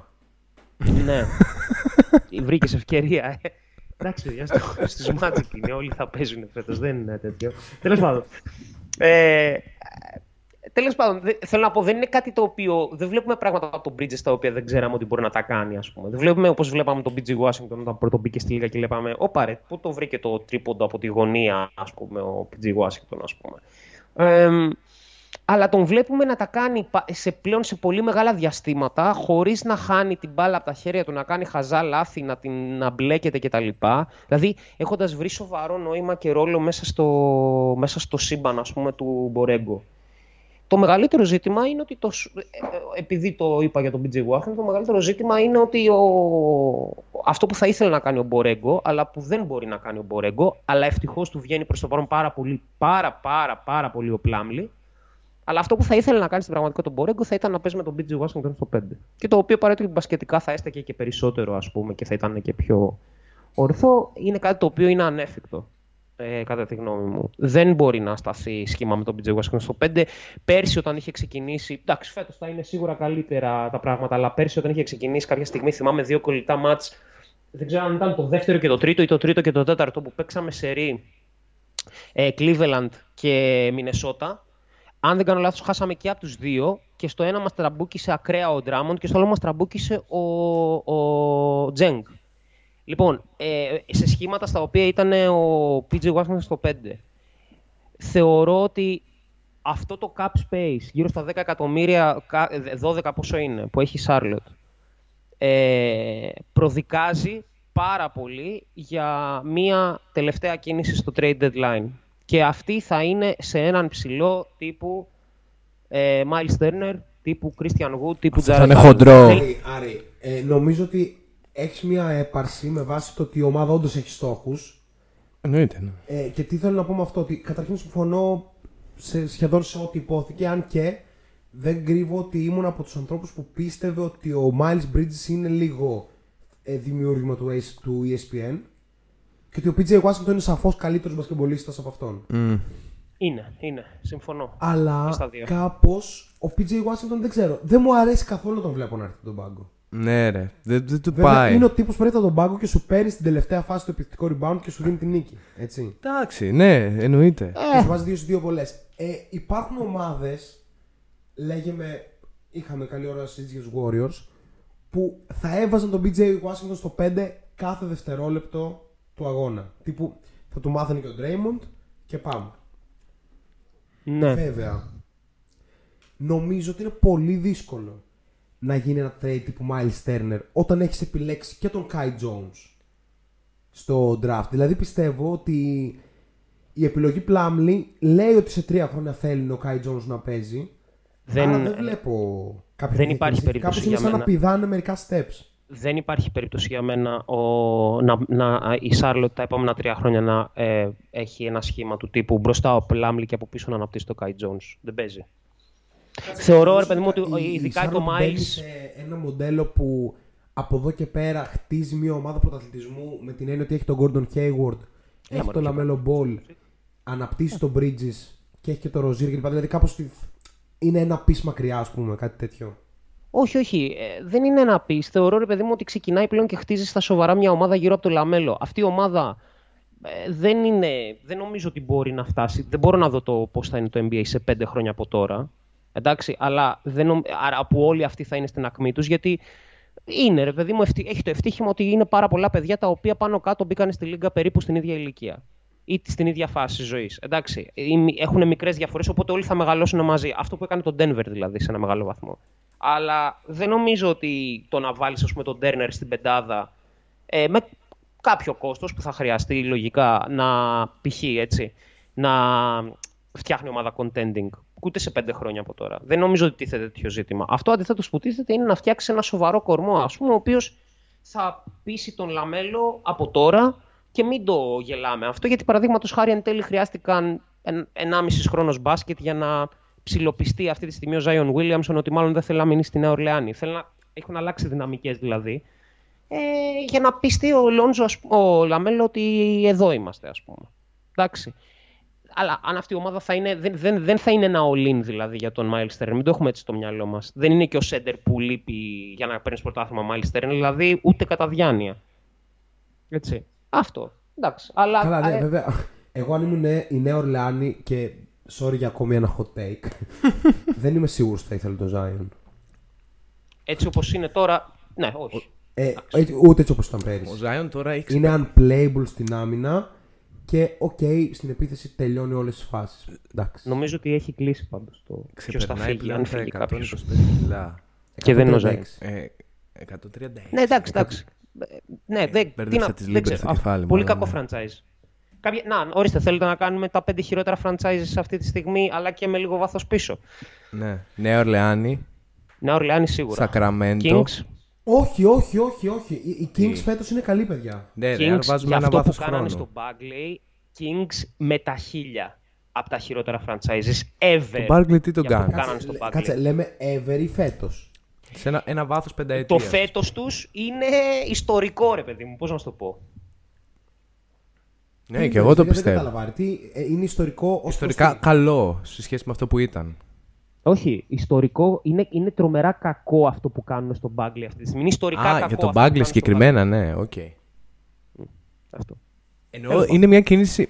Η φάση με τον Bagley δεν συμφέρει κανέναν από τους δύο. Είναι εντυπωσιακό αυτό. Δηλαδή, two, two sides of a trade και κανείς δεν είναι ικανοποιημένος. Ε, θέλετε να πούμε λίγο για τον Bagley, γιατί. Α, το κάξ, δεν ξέρω αν είμαστε έξω. Ναι, εκτός. πάμε, Εγώ πάμε. τελείωσα για τη Ε, Charlotte. Ακούμε irrelevant παίκτη, μπαίνουμε. Ναι, ισχύει. Όχι. Ε, θεω- έχω αναπτύξει. Ε, τελευταίο, ο Τσολάκης το ξέρει καλύτερα. Πρόδρομε, βρες με στο facebook να τα λέμε. λοιπόν. ε, ο Τσο- ε, έχω αναπτύξει πρόσφατα μια καινούργια θεωρία. Απίστευτο, Ε, γελάει μόνος Όπα, του. όπα. Έχω αναπτύξει- όχι, όχι, όχι, όχι, όχι, ακούστε, ακούστε. Βασικά το, την ιδέα την έδωσε ο, ο, Μπο- ο Μπόμπι Μάρξ. Μπόμπι Μάρξ, ο Μπόμπι Μάρξ, ναι. Όχι ο Μάρξ, ήταν ο Οκ. Μπόμπι Μάρξ, ναι. Λοιπόν, ο οποίος πέταξε εκεί που γινόταν ο χαμός, ας πούμε, για τον Bagley, ε, ότι πρέπει να ξέρετε ότι του χρόνου η qualifying offer του Bagley, αν αγωνιστεί σε λιγότερα από 40 παιχνίδια, μειώνεται από τα 14 εκατομμύρια στα 7. Οκ. Οκ. Το έχετε, το, έχει, το έχετε υπόψη αυτό που λέω; Ναι, ναι, ναι. Οκ. Η θεωρία μου είναι, επειδή αυτό που κάνουν οι Kings αυτή τη στιγμή δεν στέκει. Δηλαδή, δεν στέκει. Θέλω να πω πρώτον, ο Bagley μπορεί να μην είναι ο παίχτη προφανώς ε, ο οποίος μπορεί να σταθεί στα σοβαρά σε μια σοβαρή ομάδα στη βασική της πεντάδα ως τεσάρι. Ε, και φυσικά αυτό γίνεται ακόμα χειρότερο όταν σκεφτόμαστε ποιοι ήρθαν από πίσω τους στο draft το οποίο επιλέχθηκε στο νούμερο 2. ε, α- αλλά ο Μπάγκλι μπορούμε να συμφωνήσουμε ότι ένας, πα- ένα παροχημένο τεσάρι σε γενικές γραμμές, ο οποίος σκοράρει με πολύ συγκεκριμένους τρόπους, μαρκάρει με πολύ συγκεκριμένους τρόπους, κοινώς είναι παίζει σαν τεσάρι 15 χρόνων πίσω και μόνο. Και δεν Ε, μπορεί ή να σαν παίξει τίποτα πεντάρι άλλο. φε- τώρα χωρίς το παίζει άμυνα. Ε, Ναι. και, όχι. Τέλος πάντων, εντάξει, whatever. Καταλάβατε το point. Συμφωνούμε όμως ότι ο Bagley είναι ένας καλός παίχτη NBA, ο οποίος θα μπορούσε άνετα να είναι σε οποιαδήποτε ομάδα 7ο παίχτη στη χειρότερη. Συμφωνούμε σε αυτό; Ε, ε, είχα πει σε ένα podcast ότι πόσο άρρωστο θα ήταν τύπου σε ρόλο Bobby Portis στους Bucks. ναι, δηλαδή, τι- μπράβο. μπράβο. Τέλειο. Δηλαδή, ένας παίκτης τον οποίο θα τον αμολάς για 20 λεπτά, θα στείνει 4 play, τα περισσότερα εκ των οποίων θα είναι πολύ βασικά πράγματα, τύπου να αποστάρει και να το βάζει. Ε, και τελείωσε η ιστορία. Δηλαδή, να μην καταστραφεί το παιχνίδι σου αμυντικά τελείως, ας πούμε. Να βα... Αυτό, αυτό. Εντάξει. Άρα θέλω να πω ότι σε πρώτη φάση, αν δεν στέκει μία γιατί οι Kings δεν τον παίζουν, δεν στέκει, δεν στέκει ακόμα περισσότερο γιατί οι Kings δεν τον δίνουν. Εντάξει, Αυτό. και περιμένουν απλώς να ματσάρουν την qualifying offer του. Όμως, η qualifying offer του, ε, του Bagley, δηλαδή ενός παίχτη τον οποίον τον πάγωσαν για να τον βγάλουν εκτός rotation, παρεμπιπτόντως τον έπαιξαν προχθές λίγα λεπτά, δεν έχει σημασία όμως. Δηλαδή τον παίζουν τόσο ώστε να πιάσει το κάτω από το 50% της φετινής σεζόν. Η qualifying offer του Bagley στα 7 εκατομμύρια μαζί με, τον, με έναν από τους δύο guard, όχι τον Fox δηλαδή τον Kings, και μαζί με τον Buddy Hield γίνεται ένα ωραιότατο ματσάρισμα πάνω στο μισθό του Ben Simmons. Ε, Άρη, σταμάτα να το Ε, κάνεις αυτό. είσαι- ρε είσαι φίλε. παρανοϊκός. Σταμάτα να το κάνεις αυτό, ρε φίλε. Όχι, δεν το δεχόμαστε. Όχι. Ο Ben Simmons αυτή τη στιγμή Όχι, πάντως ρε αν είναι φίλε, να πάει στο κάπου Sacramento, Sacramento να Simmons. πάει. Βρίσκεις πα- Όχι, να πάει στο Σακραμέντο Σίμουρ. Όχι. Αλλά σταμάτα να βρίσκει σενάριο που στέλνει το Σίμουρ σε ομάδα. Τι, μήπως αυτό το έκαναν γι' αυτό. Να ξέρεις τι να μωρώ εγώ; Παιδιά, Τις- την Μία από τις ίδια δύο φορές στιγμή, που συγγνώμη, τον ο Simmons πέτυχα. Αυτό βγήκε μία μέρα μετά, αφού του ο Σίμονς είπε: Οκ, πάω να παίξω στο Σακραμέντο. Δηλαδή, μάλλον ήταν, δεν ξέρω τι μέρα, Δευτέρα, ας πούμε, είπε ο Σίμον Ζω και πάω να παίξω στο Σακραμέντο. Τρίτη τσακώθηκε με τον Doc, Τετάρτη έκαναν αυτό με τον Bagley. Με τρελαίνετε τώρα. Τέλος πάντων, εντάξει, απλά λέω. Ω, Αυτό θα είναι πολύ χοντρό. Μην τον Ε, ακούτε, πρώτη εδώ. απίστευτο. Ε, να πω κάτι. Ο, ο Τόλιος έλεγε επανειλημμένα ότι οι Warriors θα πάρουν, είναι σίγουρο. Άκου, Εδώ α- θα άκου, στον άκου. πρόδρομο. Πε- Πετυχαίνω τον Άρη. Δε- δεύτερη φορά στο νησί της Αμοργού φέτος το καλοκαίρι. Κο- πο- δεν λες αυτά. πολύ κοντά σε μια παραλία. Τι ήταν το πρώτο πράγμα που μου είπε; Το βλέπεις για Simmons ε, στο Golden State. Τι να του πω, ρε παιδιά, πώς σου φαίνεται το νησί, ας πούμε. Άσε Είναι μας. ο- ο- ωραίο νησί, ωραίο νησί, ωραίο νησί. Να πάτε. Λοιπόν, σωστό, τι άλλο να πούμε, ρε Ας μην πούμε άλλο για την Αμοργό, πάμε λίγο πίσω. Ε, να πω κάτι για τον όλοι. Bagley. Καταρχήν, εγώ πιστεύω ότι είμαι τη Παιδιά, δεν στέκει αυτό που κάνουν λύγει κανένας παίχτης τόσο νωρίς. Δηλαδή είναι πιο μικρός από τον Davion Mitchell που είναι ο φετινός σου ρούκι. Ισχύει. Δεν στέκει αυτό που κάνουν οι Kings. Αλήθεια, ωραία, δεν είναι Ισχύει αυτό. ότι δεν Δείτε μου στέκει. μια εξήγηση, αλήθεια. Σοβαρά. Όχι, ναι, θέλω να πω ότι όντως δεν στέκει από καμία Εκτός- πλευρά. Νίκο, οπότε κάπως η Νίκο, θεωρία σου χίλια είναι ότι συγγνώμη. γελάς μόνος σου. Χίλια συγγνώμη, να σου πω. Εκτός εάν οι Kings όντως σκέφτονται πώς θα γλιτώσουμε 7 εκατομμύρια. Οκ, αν το 2021 ομάδα του NBA το σκέφτεται αυτό στα σοβαρά, οκ, πραγματικά πάω πάσο. Αν το σκέφτονται αυτό. Θα ήταν πολύ Sacramento Ναι, για- κίνηση. Γιατί έπρεπε να το δώσουν στον Tristan Thompson. ναι, δηλαδή, ξέρεις, τι συζητάμε τώρα. Οκ, λοιπόν, ε, έχουμε αναλωθεί, παιδιά, σε ε, Sacramento Kings, σε Minnesota Timberwolves. Πάμε να πούμε, λοιπόν, θα, πω, έχ- θα πούμε ο καθένας από μία φράση για τις επόμενες ομάδες και θα προχωρήσουμε το, το podcast μας, εντάξει. Οκ. Θα χαιρετήσουμε και τον Άρη. Λοιπόν, θα πω εγώ για OKC, ο Άρης για Detroit και ο Πρόδρομος για Pelicans. Μμμ. Οκ, ξεκινάω εγώ Να με πω εγώ OKC. για Dallas. Μπορώ; Ε, Πες και για Dallas μετά extra. θα πούμε για Dallas και Clippers extra. Εντάξει, εντάξει, εντάξει. Αλλά πάμε λίγο στο, στους OKC. Δεν υπάρχει κανένας λόγος να παρακολουθήσει κάποιος OKC εκτός από τον uh, Σάιγγιλ τους Αλεξάνδρ. Και άντε και τον Γκίντι. Κατά τα άλλα η ομάδα αυτή δεν έχει κανένα στόχο. Δεν έχει κανένα στόχο, Κανένα αλλά, στόχο. αλλά Δεν, δεν αναπτύσσει καν τα ταλέντα της. Τους βάζει να παίζουν λίγο. να πω ένα guilty pleasure που έχω. Μ' αρέσει πάρα πολύ να βλέπω τον Ντόρ να πνίγει παιδάκια. Ρε, αυτό είναι στον αέρα. Τι είναι αυτά που λες. ρε. Εννοώ παίκτες μπάσκετ νεαρούς σε ηλικία οι οποίοι ακόμα δεν ξέρουν ποιος είναι ο, ο Luguentz Dort. Όπως ο, ο Furkan Korkmaz, ας πούμε, ο οποίος πέρασε πάρα πολύ δύσκολα χθες το βράδυ.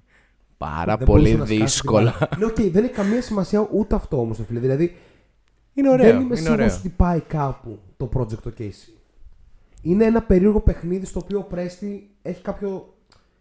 Πώς το λένε, κάποιος στόχο να μαζέψει όλα τα πικ του πλανήτη και δεν βγάζει κανένα νόημα. Έχει αρχίσει να θυμίζει πλέον λίγο χρηματιστήριο αυτή η ομάδα της Οκλαχώμα. Το οποίο είναι πολύ. α- Τι, ο, ο, ο Αλεξάνδρ τι κάνει εκεί; Τι, που- τι, τι του έχουν τάξει, Ο τι οποίος- πρόλογο έχει Ο φάει; οποίος SGA εξέθετε. Χθες νομίζω έπαιζαν με τους Sixers. Ναι. Χθες, εξέθετε ανεπανόρθωτα τον Θάιμπουλ, ο οποίος είναι απίθανος αμυντικός. Ε. Ναι. Είναι τόσο καλός ο Σάγκελ του Αλεξάνδρ, αλλά δυστυχώς ε, δεν έχουν φροντίσει καθόλου για τον δεύτερο καλύτερο Καναδό παίχτη να εξασφαλίσουν κάπως το, Δεν το που θα έχει- πιστεύω, δεν το θα έχει πιστεύω. ρόλο του, ας πούμε. Σε Για μια όποιον δεν καλή- κατάλαβε, ο πρώτος είναι ο είναι ο πρώτος. Άντριου Wiggins, έτσι. Για τον, για τον Νίκο Τσολάκη τουλάχιστον. Εντάξει, ας πάει να παίξει κάπου playoff basketball ο Shai και θα το δούμε. Λοιπόν, ε, πάμε. Ε, Άρη είναι η σειρά σου να μας μιλήσεις για τον Detroit σε μία φράση. Ε, ε, καλά, οκ, δεν έχουμε δει τον Cunningham, οπότε είναι, δεν έχει πάρα πολύ νόημα αυτή η συζήτηση. Ε, εντάξει, οπότε ο- το τι θα παίζει ο, Κέ- ο Hayes, που προς το παρόν είναι πολύ κακός, εξαρτάται σε πολύ μεγάλο βαθμό αν θα μπορεί να παίξει μαζί με τον Cunningham. Εκεί κρίνει το Hayes ως project πλέον, από τη στιγμή που πέρι- η περσινή χρονιά ήταν έτσι και έτσι και ο Cunningham είναι το φαινόμενο που όλοι περιμένουμε. Ε, ερωτηματικό. Ε, οπότε προς το παρόν, α- αυτό που θα πω για το Detroit θα είναι περισσότερο ερωτήματα τα οποία ήταν και λίγο πριν τη σεζόν. Αυτό και μόνο. Ε, ερω... Είναι ζητούμενο προφανώς αν ο, ο Jeremy Grant που ξαφνικά πήρε τόσο usage στα χέρια του, αν θα βάζει τα σουτ όπως πέρσι, που ανέλπιστα τα βάζε. Καλή ομάδα στην άμυνα, όχι κακή. Ε, επίθεση δεν υπάρχει κάποιος να δημιουργεί κάτι οπουδήποτε, δεν το συζητάμε καν αυτό. Και για τον Gate θα πω ότι υποτιμημένος πάρα πολύ σουτέρ, αλλά ε, θα είναι πολύ μεγάλο στοίχημα για μια ομάδα ε, με τόσο συγκεκριμένα πράγματα, δηλαδή decision making που όχι από μόνο του είναι κακό, αλλά που προκύπτει κακό ακριβώς γιατί δεν υπάρχουν σοβαροί δημιουργοί, να μην κάνει τόσα λάθη. Θεωρώ ότι ακόμα δεν είμαι πεισμένος γιατί είναι τόσο καλός χειριστής και τόσο καλός στις αποφάσεις του. Οκ. Είναι εξαιρετικός σλάσερ, είναι εξαιρετικός σουτέρ, αλλά αυτό θα το δούμε. Αν Πολύ λοιπόν σωστό. Η καταλήξει ο αλήθεια είναι Κέιτ, ότι εγώ, τα ρούκι handles χρονιά. του είναι πιθανότατα το μοναδικό πράγμα στο οποίο ξέρεις. Υπάρχει ένα μεγάλο ερωτηματικό. ε, ανησυχητικότατος ο Κίλιαν Hayes. Ναι. Δηλαδή, Ναι, ναι, ναι. Σαν να μην μπορεί να παίξει στο NBA μοιάζει. Είναι Ναι, ναι, πάρα ναι. πολύ αδύναμος και αυτό τον κάνει να μην έχει καθόλου αυτοπεποίθηση. Πάει μόνο από τα αριστερά εντωμεταξύ. Δεν υπάρχει τίποτα άλλο έτσι. Δεν υπάρχει δεξιχέρι. Τύπου Δεν ε, υπάρχει. εραστεχνικού τύπου δεξιχέρι. Ναι, ναι. Δεν ξέρω αν έχεις το δεξιχέρι του πρόδρομου, ε, Άρη. Πρόδρομο, είσαι αριστερόχειρας. Όχι, είμαι δεξιόχειρας. Αυτό λέω. Εντάξει, Α. λέω, φαντάζομαι και ο Κίλερ έχει καλύτερα handles με το δεξί του όπως ένα. Ξέρω πω το NBA, μην, μην το σκέφτεσαι. Σταμάτα. Σταμάτα, λοιπόν. Ε, όχι, ο πρώτος δεν είναι ο Μπένετ, ε, σοφάδα μου. Ο Μπένετ είναι ένας από τους κορυφαίους. Τώρα που τον ανανεώθηκε το συμβόλαιο, ειδικά στην ε, Χάπουελ.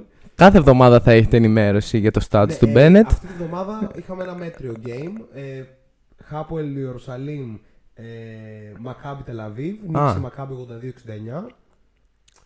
Ο Μπένετ ήταν μέτριος, έπαιξε δεν θυμάμαι πόσο, αλλά είχε 6 πόντους, 5 rebound. Υπάρχει, Ήταν μέτριος, δηλαδή- είχε 0 στα 6 τρίποντα. Οργανικά Κάπου. στείλει Bennett Watch, ας πούμε, στο shot clock, έτσι. Ναι, ναι, ναι, κανονικό. Ναι, ναι, ναι. Κανονικό. Είμαστε αυτοί. Επιμένουμε, επιμένουμε. Δεν είναι τυχαία εδώ και εκεί, οπότε το θυμόμαστε. Είναι κανονικά. Κάθε εβδομάδα θα σας λέμε για τον Εβδομαδιαίο, Bennett. εβδομαδιαίο, σου λέω. Δε, το παιδί είναι άρρωστο. Άρη, Εντάξει. δε- δεν πιστεύω να μην δεν ακούσω το podcast στο Spotify, γιατί live δεν ακούς σίγουρα. όχι, όχι. Κα, ε, κατά καιρούς ακούω. Λέμε. Λοιπόν, Απίστευτο. ε, λοιπόν, Όποτε προλαβαίνω, ξέρεις. Ε, εδώ έχουμε οπαδούς που το Ε, βάζουν στα μάτια εντάξει, για τη αυτή δουλειά. τη λατρεία με τους Δηλαδή. Καναδούς να την ε, είναι προσέξεις. on pace να είναι το καλύτερο podcast στον πλανήτη. ρε φίλε. Κάνεις, ε, Ε, ε, δεν ε, προλαβαίνω. On εντάξει. pace, on pace. Λοιπόν, ε, πρόδρομε μίλα για τους Pelicans σε μία φράση. Βάλτε λουκέτο. Οκ. Οκ. Χρειάζεται να πω κάτι άλλο για τη Νέα Ορλεάνη και το Όχι, τι όχι, συμβαίνει αυτή τη τίποτα, στιγμή. τίποτα, Ο superstar της κάνει του κεφαλιού του. Κεφαλιού του. Οπότε Μέχρι είναι- και ο Βαλαντσιούνας, ο νούμερο ένας σταθερός παίκτης στον πλανήτη, Ναι. πήγε εκεί και έκανε 2 στα 19 σε μια μέρα ο Βαλαντσιούνας. 2 στα 19. Τι, τι, τι να πω, τι να πω πραγματικά. Λυπάμαι λίγο τον Ingram, λίγο όμως, όχι πάρα πολύ. Γιατί δεν τρελαίνομαι. Σιγά το μπε. Όχι, καλός, αλλά δεν τρελαίνομαι, ρε παιδί μου, με το playstyle αυτό. Εγώ. Προτε- προ- Ενώ το έχει, το έχει πατεντάρει ο Durant και μετά κάπως όλοι οι άλλοι είναι πολύ πολύ πιο κάτω. Οπότε μου φαίνεται ξένο όταν το βλέπω από άλλον και δεν είναι τόσο efficient. Μάλλον δεν, δεν θα το δω ποτέ δηλαδή. Τεράστια ερώτηση και για τους δύο. Sorry να ολοκληρώσω λίγο. Ζάιον τα δικά του. Βαλατσίνος προχθές είχε 20-20 και χάναν για 30. Αστεία πράγματα. Κάπως ο Γκράχαμ παίζει point guard. Ναι, εντάξει. ε, Δεν θέλω να μιλήσω Λοιπόν, άλλο γι' Γκράχαμ. αυτό. Ε, Δεν θέλω να μιλήσω άλλο γι' ε, αυτό. Ένα στα 16 τι προάλλες. Respect. Πόσο χαίρομαι που το Λοιπόν, ψηφοθήκαμε, Θεέ μου. Ε, Άρη και πρόδρομε. Είστε ο general manager του Denver. Μ' Με αρέσει. επιλέγετε για τρίτο παίχτη. Πίσω από τον Τζαμάλ Μάρι, προφανώς και Νίκολα Γιώκητς. Τον Michael Porter Jr. ή τον Brandon Ingram. Πόρτερ. Νομίζω είναι ολόιδιοι παίχτες. Όχι.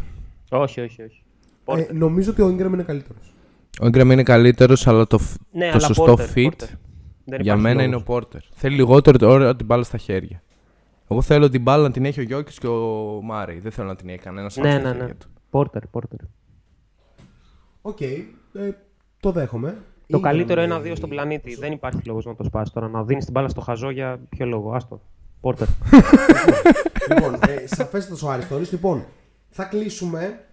Πρέπει να έχουμε πάρα πολλά πράγματα να πούμε. Δεν ξέρω, πρέπει να μιλήσουμε για το Memphis, πρέπει να μιλήσουμε για τον Cam Reddish. Θέλετε να πούμε, να μου βγάλετε την the three games Cunningham free all rookie team τώρα. Δηλαδή, το Ε, δυο Αρχικά, των επειδή αγώνων είδα πριν ένα χωρίς- σχολιάκι στο chat να βάλω εγώ το πρώτο όνομα σε αυτή την ε, rookie πεντάδα, σοφάδα χθες ο Ντάβιον Μίτσελ είχε 22 πόντους ερχόμενο από τον πάγκο και κατέληξε να παίξει τα τρίτα λεπτά σε, Ναι, ναι, ναι. σε αριθμό Στην στην δεκάδα. ομάδα του. Όχι, Α, εννοώ, στα- εννοώ ναι, ότι έπαιξε ναι, τύπου ναι.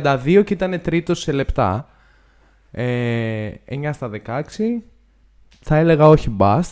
Γιατί. Όχι, ρε, δεν. δεν υπάρχει αυτό. ε, λοιπόν, David Mitchell είναι ο ένας σίγουρα. Ναι, Ο easy. Jalen Green παρά τα δύο κακά μάτς, η τριαντάρα μιλάει από μόνη της. Έρχεται. Διαφωνώ. Έτσι, δύο. Α, ξέρεις τι, θα βάλω τον Giddey. Γιατί είναι Βάλε. πανέμορφος μπασκεμπολίστας. Οκ. Είδα πολύ λίγο όσο έπαιξε χθες επίσης Alperen. Είναι πολύ καλός και Alperen; Είναι πολύ καλός και μάλλον θα αδικηθεί. Μπαίνει στο top 5 όμως. Δεν μπορεί να μπει αυτή τη στιγμή γιατί παίζει ελάχιστα. Ε, δεν ξέρω. Ποιον θα έβαζε. Κάτσε. Πρέπει να σκεφτώ κι άλλον. Να, να τα πω που τα Ε, έχω σημειώσει. Μα μου βάζουμε. Όχι, ε. Να πω που τα έχω σημειώσει. Να χτυπηθείτε πάνω σε αυτό. Ναι. Για δώσε. Λοιπόν, front runner καταρχάς ως τώρα, ξαναλέω χωρίς τον Cunningham, Mobley. Εντάξει, δεν το συζητάω. Α, ναι, Α, ναι, ρε. Εντάξει, εννοείται. αυτό. Ισχύει. Ε, Δεύτερος, Ο Duarte. οποίος, Άρης σχόλιο, είναι απίστευτο το πόσο τον φτιάχνει ο Ρούμπιο. Είναι απίστευτο, ναι. Είναι ναι, απίστευτο, ναι, ρε όντως. φίλε, πες το, ναι, ρε φίλε. Τύπου, θα δώσει μετά ζωή. τον Kevin Love κι άλλος ψηλός Παιδιά, έχει κωλοφτιαχτεί από το Ricky Rubio. Είναι αλλά ποιος θα το τρομερό. εκτιμήσει Ο, αυτό; ο Rubio θα πάρει ζωή για τρίτη, χρο- για τρίτη φορά στη ζωή- μπασκετική του καριέρα στο NBA μόνο. Από, από τη συνύπαρξή του με έναν παίχτη, ας πούμε. Δηλαδή είναι, είναι φοβερό αυτό το πράγμα. Ναι, οκ, μέσα. Λοιπόν, ε, Mobley, δεύτερος για μένα Duarte. Ε, Ναι, ισχύει. Ειδικά τον ντεμπούτο του ήταν Α, απίστευτο. Ναι, ναι. ε, Scotty Barnes, συμφωνώ για τον Davion Mitchell και ο άλλος είναι πάνω από τον Giddey, θα βάλω τον Suggs. Ρε, βλέπεις, εσύ, Εμένα, για μένα ο Jalen Green με αυτό το Jalen ματσο Green που εκτός, έκανε παιδιά. προχθές δεν γίνεται να λείπει. Ναι, μωρέ, αλλά είναι το Είναι το Houston, σου, δηλαδή. εντάξει. Ποιος, βγα- ποιος, τι νόημα βγαίνει στο Houston, λες, έβαλα 30 στο φετινό Houston και λένε, α, εντάξει, οκ, ξέρω εγώ, κάποιος θα τους έβαζε. Εντάξει, με 14 σούτα έβαλε. Ναι, μαζί σου, δεν... Τέλος πάντων, εντάξει. Οκ, Πρώτο ναι, σκόρερ είναι στο πολύ τέλος πιο της ορθολογική ε, η σεζόν. δικιά σου πεντάδα πάντως και ο- το Jalen Suggs Ρε, ο Jalen Suggs δεν τον πιάνω για ρούκι. Αλήθεια. Είδα το match, παίζει τύπου μόλις γυρίσει ο Fulge θα είναι και γαμό τις διάδες. Ναι, ρε γάμο το, ναι, πες τα, πες τα. Ε, ο Cole Anthony, ξέρεις, είναι λίγο... Κολλάντον έκανε ένα αδιανόητο game Απίστευτο, χθες. απίστευτο. Αλλά Αδιανόητο είναι, ξέρεις, παιχνίδι. γιατί Ο, ο Cole Anthony κάνει λίγο τη φάση που πρέπει να κάνει κάποιος που έχει αυτό τον πάγκο. Ναι, είναι ναι. λίγο Jordan Poolis. Οκ, οκ. Ενώ Είναι και θες undersized. Markelle-άρα και Jalen Suggs, ρε, αυτοί παίζουν, φο- ο Suggs παίζει σαν να είναι veteran δεκαετίας. Μπράβο. Και κα- ο τύπος που κάνει υπομονή μέχρι να ξεμπουκώσει ο Άντωνη που σε δύο μήνες θα φάει πάγκο, ας πούμε. Ισχύει. Ε, κάτσε ποιον άλλο είπες, ε, Mobley εννοείται, βασικά πρέπει να κάνουμε και ένα αφιέρωμα σε rookies. Είναι το Σούνερ, φίλε. Πέντε μέρες παίξαν μπάσκετ. Ηρεμήστε, Ε, εντάξει. ε, ο Mobley δεν ήταν καλός στο Summer League. Ισχύει αυτό. Και έτσι ο κόσμος δεν περίμενε ότι. Αλλά πραγματικά είναι το Ricky Rubio effect στη συγκεκριμένη περίπτωση. Είναι τρομερός. Γιατί δεν βάζει Γκίντι, Άρη; Ε, είναι ο αμέσως επόμενος. Είναι εκτός, ο έκτος παίκτης για μένα. Ο Κίντι. Ε, εντάξει, πολύ, πολύ πρόμηση. Δεν το περίμενα. Περίμενα δηλαδή ότι μέσα στο χάος των Thunder θα βλέπαμε ε, κάτι, ε, ξέρεις, αλλά εντάξει, οκ. Απ' την άλλη του κάνει, ξέρεις τι, σε αντίθεση με τον Green, τον οποίο η φάση του Houston θα τον κακομάθει, ε, θα τον κακομάθει, δηλαδή θα, θα τον χειροτερέψει πιθανόν ως μπασκετμπολίστα. Ε, τον Giddey, η φάση την οποία θα παίρνει εξ αρχής χρόνο και θα μπορεί να κάνει τέτοιο ακριβώς γιατί μπορεί να κάνει τόσα πολλά πράγματα ε, μες στο γήπεδο και όχι μόνο να σκοράρει, είναι, θα τον απελευθερώσει ρε παιδί μου. Εντάξει, όπως ε, και τον Σάι δηλαδή σε μεγάλο βαθμό το κάνει. Μέχρι να τους παρατήσει και να φύγει ας πούμε. Όσον αφορά τον Αλπερέν που αναφέρθηκε από τον Μπρόμ, είναι πολύ, ε, είναι πολύ άδικο Ναι, ρε, να, γαμώτο. να βρίσκει σε μια ομάδα που είναι ο Christian Wood, ο οποίος Christian Wood έχει ένα mentality ότι είμαι superstar. Είμαι, είμαι εγώ και κανένας άλλος, ναι. Ναι, που δεν είναι καν. Ξέρεις, σε μια σοβαρή ομάδα δεν ξέρω αν θα ήταν βασικός, για να τα λέμε όλα. Έτσι. 20 πόντους είχε και ο Κέλιο Λίνιξ στου Rockets, το έχουμε ξαναπεί. Και πολύ πιο efficient. Και πολύ πιο efficient, έτσι. Ε, αλλά ο Αλπερέν όντως έχει ένα εξαιρετικό μέλλον μπροστά Μιλάμε του. για. αδε- υ- υ- Υπάρχει ένα sequence τριών φάσεων στην επίθεση του Houston χθες. Γράφει μπασκετοσύνη ο Αλπερέν. Απλά αυτό. Κα- Κάνει bou- bounce pass στο, στον Κάτερ και δεν το έχει πάρει χαμπάρι κανείς στην άμυνα της Βοστόνης. Κανείς. Ναι, ναι, και στην άμυνα κρατάει. Είναι όλα τα fundamentals. Είναι εκεί. Είναι, Είναι στον- απίθανος. στον Alperen. Είναι απίθανος. Οκ, αυτά και για τους rookies. Α, λοιπόν, ε, ερώτηση. Βασικά στο κάνουμε σε true or false. Βγάζω true or false από το μυαλό μου τώρα και λέτε. Οκ. Λοιπόν, οι Clippers φέτος το μόνο που θα μας δώσουν θα είναι μία χρονιά Tracy McGrady στο Orlando και τον Paul George. Πατάμε και οι δύο. Ε, ναι, ναι, ναι, ναι. ναι. Ωραία. Πολύ σύντομη εισαγωγή. Πίστευα τους Clippers κάπου στο 7 φέτος στη Δύση. Ε, με δυσκολεύει βέβαια να διατηρήσω αυτή τη θέση δεδομένου ότι ο Paul George έκανε αρρωστημένο παιχνίδι και χάσαν προχθές. Ε, Και παραπροχθές. και παραπροχθές. Δεν μπορώ βέβαια να φανταστώ ότι αυτό που θα συνοδεύει τον Paul George όλη τη χρονιά θα είναι το 4 στα 17 του Red Jackson. Ελπίζω ότι αυτό δεν θα συμβεί. Μου φαίνεται και λίγο στατιστικά απίθανο να συμβεί, να πω την αλήθεια. Δεν ξέρω. Ε, πολύ νωρίς για να το πω. Κάπως hot take. Πολύ πιθανό να χάσουν τη θέση τους από το Memphis όμως. Αυτή είναι η άποψη μου. Να. Άρη. Όχι, όχι, ε, δεν έχω να... Ναι, ναι, οκ. Ναι, μα σε αυτό που λέει ο πρόδρομος. Δηλαδή, είμαι αρκετά κοντά. Οκ. Ε, ναι, αυτό. Δεν Για να έχουμε, δώσ' δεν μπορούμε να, να ρωτήσω κάτι άσχετο. Πιστεύετε ότι ο Ibaka έχει τελειώσει σαν μπασκετμπολίστας; Έχει τελειώσει Εκεί, μάλλον, ε. εκεί πραγματικά τι συμβαίνει; Έχει, έχει πρόβλημα στη μέση. Είναι σοβαρό. Όχι, ξεκίνησε τώρα full practice, ε, non-contact. Non-contact. Άρα υπολογίζουμε Χριστούγεννα. Ένας στη μέση ενός 32χρονου Είναι αυτού δύσκολο, ρε παίκτη φίλε. Είναι, Είναι λίγο, δύσκολο. ξέρεις. Αλλά- Ε, Σκεφτείτε ότι ένα κτίνο σαν τον Howard τι πτώση είχε Ναι. με τραυματισμό στη μέση. Και ο Ιμπάκ, ας πούμε. Λοιπόν, ε, πάμε λίγο στα σχόλια. Ο Σοφάδα μας, μας λέει αν θα κάνουμε αφιέρωμα στα Θανάση που φέτος παίζει 20 λεπτά. Και Απίθανο. ότι είναι false γιατί θα γυρίσει ο Κοάι και θα είναι ο χειρότερος αντίπαλος στα play-off. Σοβαρό αυτό. Μμ. Ο Μιχάλης λέει για πείτε μπας και κάνουμε κανένα ad. Α, για fantasy. Κάτι στο fantasy. Να πω λίγο Ναι. κάτι. Οκ. Ε, Το τι θα κάνουν Λοιπόν, οι Clippers φέτος, ε, παιδιά; Πάμε, συνεχίζω τα true or false. Και μιας και λέμε για fantasy, για πάμε λίγο. Ε, κάτσε να δω πώς θα το δομήσω. Ε, Οκ, λοιπόν. Ο Cam Reddish θα τελειώσει την καριέρα του ως καλύτερος από τον RJ Barrett. True or false; Μ' αρέσει αυτό. Είναι λίγο τριγκαδόρικο. Ναι, είναι έτσι λίγο, ξέρεις, Είναι λίγο Λίγο τριγκαδόρικο. spicy που οι πιθανότητε δεν είναι καθόλου με το μέρος του γιατί ο RJ Barrett γενικά είναι γαμάτος. Ναι, ναι. Έτσι. Απλά έτσι για, για, τη, για τη φάση. Για τη φάση. Ε... Εντάξει, μην πείτε false που είναι η προφανής απάντηση. Πείτε, ξέρω εγώ ότι. Νομίζω, false, αλλά- νομίζω, νομίζω ότι ο Ρέντις, αυτό που θα κάνουν οι Hawks και το ξεκίνησαν από πέρσι, στα play-off, στα, στο, στο, στο, στο, στο τελευταίο μάτσο των τελικών της Ανατολής, είναι ότι θα κάνουν ένα τρομερό showcase για να τον δώσουν πολύ ακριβά. Δεν μπορώ να φανταστώ πώς ο Ρέντις περνάει στο pecking order των... ε, ακόμα, ακόμα και ο Jalen Johnson μου φαίνεται καλύτερος παίκτης από τον Ρέντις, χωρίς να σημαίνει ότι ο Ρέντις δεν είναι καλός Καλύτερος παίκτης. παίκτης. Δηλαδή, κάτσε, δηλαδή το πρόβλημα. Για μένα το πρόβλημα είναι ότι δεν χωράει με την έννοια ότι έχουν εκεί πέρα τον. Έχουν ε, Ναι, τον ναι, ναι, Hunter ναι. που Hunter και τον εντάξει. Bogdanovic και τον Huerter. Προφανώς, προφανώς. Και ο Αυτό Huerter είναι δίνει πιο το χωράει. spacing, Είναι- δεν είναι ότι είναι καλύτερο spacing. Αλλά σαν παίκτης ο Reddish μου βγάζει ένα, ξέρεις, Έχει λίγο Paul George μέσα του, ρε παιδιά. Ναι, ρε παιδί μου, Δεν είναι έχει. αυτό, αυτό, αυτό είπε και ο McMillan, ότι είναι ο νέος Paul George. Εντάξει, οκ, δεν ξέρω αν είναι. Πάντως πιστεύω ότι περισσότερο του κάνουν ένα τρομερό showcase για να τον δώσουν ακριβά παρά ότι θα τον Δεν ποντάρουν. ξέρω, Άρη, Αυτό, τον έχεις, δει- έχεις δει καθόλου Hawks; αυτό ε, όχι, συγγνώμη, φέτος δεν έχω δει. Το λέω, μην Ρε, ο πυροβολάτε. Τύπος παίζει σαν τη χρονιά του Paul George που Είναι- είναι... το Most Improved. Είναι legit καλός. Ναι, οκ. Με μια Δεν- απίθανη αυτοποίθηση που το ήξερες ότι το έχει αυτό. Δηλαδή μπήκε, με, μπήκε στη λίγκα με το ότι superstar potential ε, πάρα πολλά ερωτήματα γύρω από το work ethic και, το, και την αντίληψη Μέτριος γύρω από το δημιουργός, μπάσκετ. μέτριο shoot, μέτριο decision making. Ναι, οκ. Ναι, ναι, ναι, ναι. Ναι, πολλά αυτά φαίνονται ακόμα. Δεν είναι ότι εξαφανίστηκαν. Έχουν μετριαστεί απλά.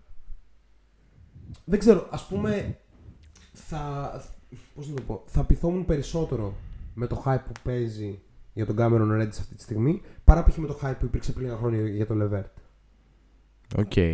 Με την Ε, έννοια ότι ο Levert φαινόταν ότι είναι ένας παίκτης που δεν μπορεί, δεν θα σουτάρει ποτέ καλά. Αυτό είναι πιο Ό,τι και να τίμιο γίνει, ερώτημα δεν για μπορεί να μένα. φτιάξει αυτό το shoot. Αυτό είναι, το, αυτό είναι πιο καλό ερώτημα, πιο δύσκολο. Levert ή Reddish. Αυτό. Μμ. Ναι. Εν πάση περιπτώσει. Οκ. Ε, λοιπόν. Ja Morant και Jaren Jackson Jr. Άρρωστο. θα οδηγήσουν σε πρωτάθλημα το Memphis στα επόμενα πέντε χρόνια.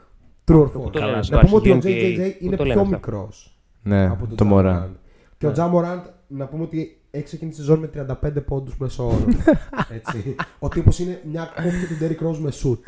Ναι, ναι, ναι. Χθες έκανε, ε, Γιατί πλέον σουτάρει κιόλας έτσι. έκανε χιδεότητες χθες. Μιλάμε για χιδεότητες πραγματικά. Ποιο ήταν το πρόβλημα του Μωράντ στα τέλη της περσινής σεζόν; Δεν σούταρε καλά βολές, δεν σούταρε καλά τρίποντο. Τι έκανε ο Μωράντ χθες, αν δεν κάνω λάθος, 8 στα 11 τρίποντο και 8 στις- 9 στις 11 βολές. Κάτι τέτοιο. 40 πόντι, 10, 10 assist. Είναι, είναι, φοβ- είναι φοβερό. Είναι, είναι πραγματικά Συγγνώμη, εντυπωσιακό. Συγγνώμη, συγγνώμη που διακόπτω. Νομίζω τώρα κατάλαβα το σχόλιο του Μιχάλη, ποιος είναι ο Μιχάλης και τι μιλάει, γιατί λέει για τον Ιμπάκα και την πλάτη που πονάει και τέτοια. Ω! Καλησπέρα, Μιχάλη. Ωραία, λοιπόν. Οκ, αλλά συνέχισε την την ανάλυση Απίστευτο. σου. Ήμουνα τύπου 10 λεπτά πίσω. ναι, ναι, ναι. Οκ. Ε, ναι. Ο Jaren Jackson, εγώ. Ρε, ρε, παιδί μου, πέρσι ένιωθα ότι εντάξει, ξέρεις, βρίσκει πατήματα, κάνει run, θα του πάρει λίγο χρόνο. Έλεγα εντάξει, θα ξεκινήσει εδώ, θα του πάρει λίγο χρόνο, θα τον δούμε τα Χριστούγεννα. Ε, όχι. Εντάξει, το, το παλικάρι είναι, είναι σε άλλο επίπεδο. Επίσης, όταν γινόταν τα τρέντο το καλοκαίρι και έφυγε ο, Φαλα, ο Βαλασίουνας, νομίζω και οι δύο λίγο πολύ είμαστε σε φάση ερωτηματικό. Τώρα, γιατί, Ότι γιατί λέ- έγινε λέγαμε αυτό. ότι είναι ο καλύτερος παίκτης του Memphis όσο έπαιζε. Ναι, Γιατί ο Μωράντ δεν ήταν αυτό που βλέπουμε φέτος. Ο Μωράντ Ναι. δεν σούταρε πέρυσι. ναι, ναι. Το να σουτάρει είναι πραγματικά επικίνδυνο και έχει μπει και με ένα άλλο κίνητρο, ρε παιδί μου. Ναι. Δηλαδή, ο τρόπος που σπάει ε, την αντιμετώπιση του pick and roll. Τα διαλύει όλα στο ο pick and τρόπος roll, που είναι χτίζει στο απίστευτο. καλάθι. Ο τρόπος που βλέπει τους συμπαίκτε του. Είναι poetry in motion ο Τζαμοράν. Ναι. Ε, Και έχει δίπλα του το ιδανικό, το καλύτερο δυνατό τεσάρι για ένα τέτοιο παίχτη. Ένα τύπο που δεν θέλει shoot, που είναι efficient, που σουτάρει, που παίρνει rebound, που παίζει άμυνα. Τζάρεν Jackson Jr. Πίθανο. και αυτό. Φεύγει ο Βαλασίουνας και είμαι- εγώ ήμουν σε φάση τουλάχιστον ερωτηματικό. Τώρα τι, γιατί φεύγει ο Βαλασίουνας. Υπάρχει μια προοπτική, προοπτική τριάδας εκεί πέρα. Τουλάχιστον στο δικό μου κεφάλι στην αρχή. Ε, ο Στίβεν Άνταμ κολλάει σε αυτή τη διάδα απίστευτα. Δεν χρειάζεται καν να αγγίζει την μπάλα. Μπορεί να την Κολλάει πιάνει πάρα μόνο πολύ. όταν αυτή πέφτει από τη στεφάνια, να τη δώσει στα μοιάζει- χέρια του Μωράντ και να παίξει άμυνα και να σκρινάρει. Μοιάζει λίγο με, το, με τη λογική που είχαν. Ξέρεις ότι έχουμε τον Τζαμοράν, ο οποίος γενικά έχει πρώτο το Russell Westbrook. Οκ, θα του πάρουμε και είναι τον, D-Rose. Καλύτερο, τον καλύτερο ψηλό που είχε ποτέ ο Russell Westbrook. Ναι, Ε, εννοώ ο Prime Westbrook, τώρα Ναι, τον ναι. Davis, ας πούμε. εντάξει. Ναι. Ή το Howard. Και παίζουν άπειρα Μην καλά. μαλώσετε, παιδιά. ε, δεν ξέρω, έχουμε, τον καλεσμένο μας δεν, δεν έχει πει κουβέντα. Ναι, και τώρα. παίζουν άπειρα καλά πίσει γύρω-γύρω και τα αφήσαν να το σχολιάσει Ναι, ο Άρης. Desmond Bain, ε, De Anthony Melton. Α, Είναι το απίθανο. μπασκετικό μου είδωλο. Απίθανος. Είναι το είδωλό μου. Ε, Brandon Clark. Κλάρκ επίσης. Πολύ βαθύ και ωραίο ρόστερ. Μπρούξ. Zaire Williams που τον πήραν στο, στο draft. Λοιπόν, Άρη, δεν μιλάς καθόλου γιατί; Ε, εντάξει, τώρα να, στα, σο- να απαντήσουμε για το αν θα πάνε τελικούς κάποια στιγμή θα πάρουν πρωτάθλημα. Αυτό εντάξει, είναι Φυσικά, ερώτηση. ναι, γιατί είναι απίθανο. Αυτό είναι ερώτηση από το αρχηγείο του NBA γενικά και επίσης. Ε, εντάξει, οκ, παιδιά, ε, θα, θα τελειώσετε και την τρίτη ηλικίου κάποια στιγμή και θα το δείτε και αλλιώς τα πράγματα. Τι να πω. ε, Επιθετικό. Ε, Οκ. Έχει βάλει τώρα την περούκα και δικάζει. μπαίνω, μπαίνω σε όλα, σε όλα που είπα. Ομαδάρα και κυρίως ότι έναν έναν παίχτη, σαν, έναν, έναν παίχτη αν τους πάρεις ξεχωριστά είναι. Μπορώ, ε, μιλάμε ελεύθερα εδώ. Ε, Υπάρχει όχι, ο- δεν ξέρω τι θα πει. Δεν ξέρω. Μην- Ωραία, μην τέλος κάνουμε πάντων. τώρα μετά εντάξει, για το Είναι, είναι Spotify. φανταστική. είναι, με- ε, εξ- εξασιάζουν εντάξει, και η προοπτική τους και Α, όλα. εντάξει, καυλώνεις Εξαίρεση- ό,τι Ναι, θέλεις. ναι, Ναι, αυτά τα λέμε, εντάξει. Εξαίρεση ο Μπράντον Κλάρκ. Ο Μπράντον Κλάρκ, παιδιά, δεν, ε, κάνει βήματα προς τα πίσω. Αν θέλετε τη γνώμη μου. Ναι, ισχύει Ε, αυτό, ισχύει. Η, η περσινή σεζόν, ειδικά στην οποία κάποια στιγμή άδειασε το ρόστερ χωρίς Τζάξον, κάποια στιγμή δεν έπαιζε και ο Βαλαντσιούνας κτλ. Ήταν ε, τα μαμ. Και δεν τέτοιο. Αλλά και πάλι τέλος πάντων, ναι, οκ, ο Brandon Clarke είναι ένα πολύ ωραίο, ένας πολύ ωραίος παίκτης από τον πάγκο, 8ο παίκτης, 3ο, 4ο ψηλός, σούπερ επιλογή για εκείνο το επίπεδο κτλ. Ε, θα έχει, κοίταξε να δεις, θα είναι πρώτο φα... Ξέρεις τι γίνεται, σε όλα αυτά, νομίζω το, αυτό, το μεγαλύτερο πράγμα που με εμποδίζει είναι από το να δω το μέλλον, όπως συνήθως το βλέπω, ας πούμε, έτσι, το σύννεφο που μπαίνει μπροστά, ας πούμε, είναι ότι ε, μου φαίνεται πάρα πολύ περίεργο μια ομάδα να παραμείνει όλοι μαζί για τόσα πολλά χρόνια. Εντάξει, είναι πολύ δύσκολο στο μομπίλ, στο, στην κινητικότητα που έχουμε αυτή τη στιγμή στο Ο NBA να τους συνδυασμός δούμε. potential τιμής του Jackson, αν δεν τραυματιστεί, Ναι, ναι, είναι, είναι πολύ τίποτα. καλό. Ναι. 25 εκατομμύρια για, για το potential αυτού του παίκτη είναι τίποτα. Ναι, επίσης, επίσης, ας πούμε, που λες για τον Κλάρκ, είναι πολύ πιθανό τον Κλάρκ να τον περάσει στο τέλος της χρονιάς φέτος και ο Τίλμαν στο, στο, στο, στην ιεραρχία. Μας Τον έχει περάσει αυτή τη στιγμή. Εντάξει, έπαιξε χθες πολύ καλά. Ε, χθες προχθές πότε ήταν. Πολύ καλά. Στο τελευταίο ματς τέλος πάντων. Ναι, ναι. Ε, στα προηγούμενα δεν έπαιξε νομίζω καθόλου. Στο, προ- στο πρώτο. Τέλος πάντων, δεν θυμάμαι.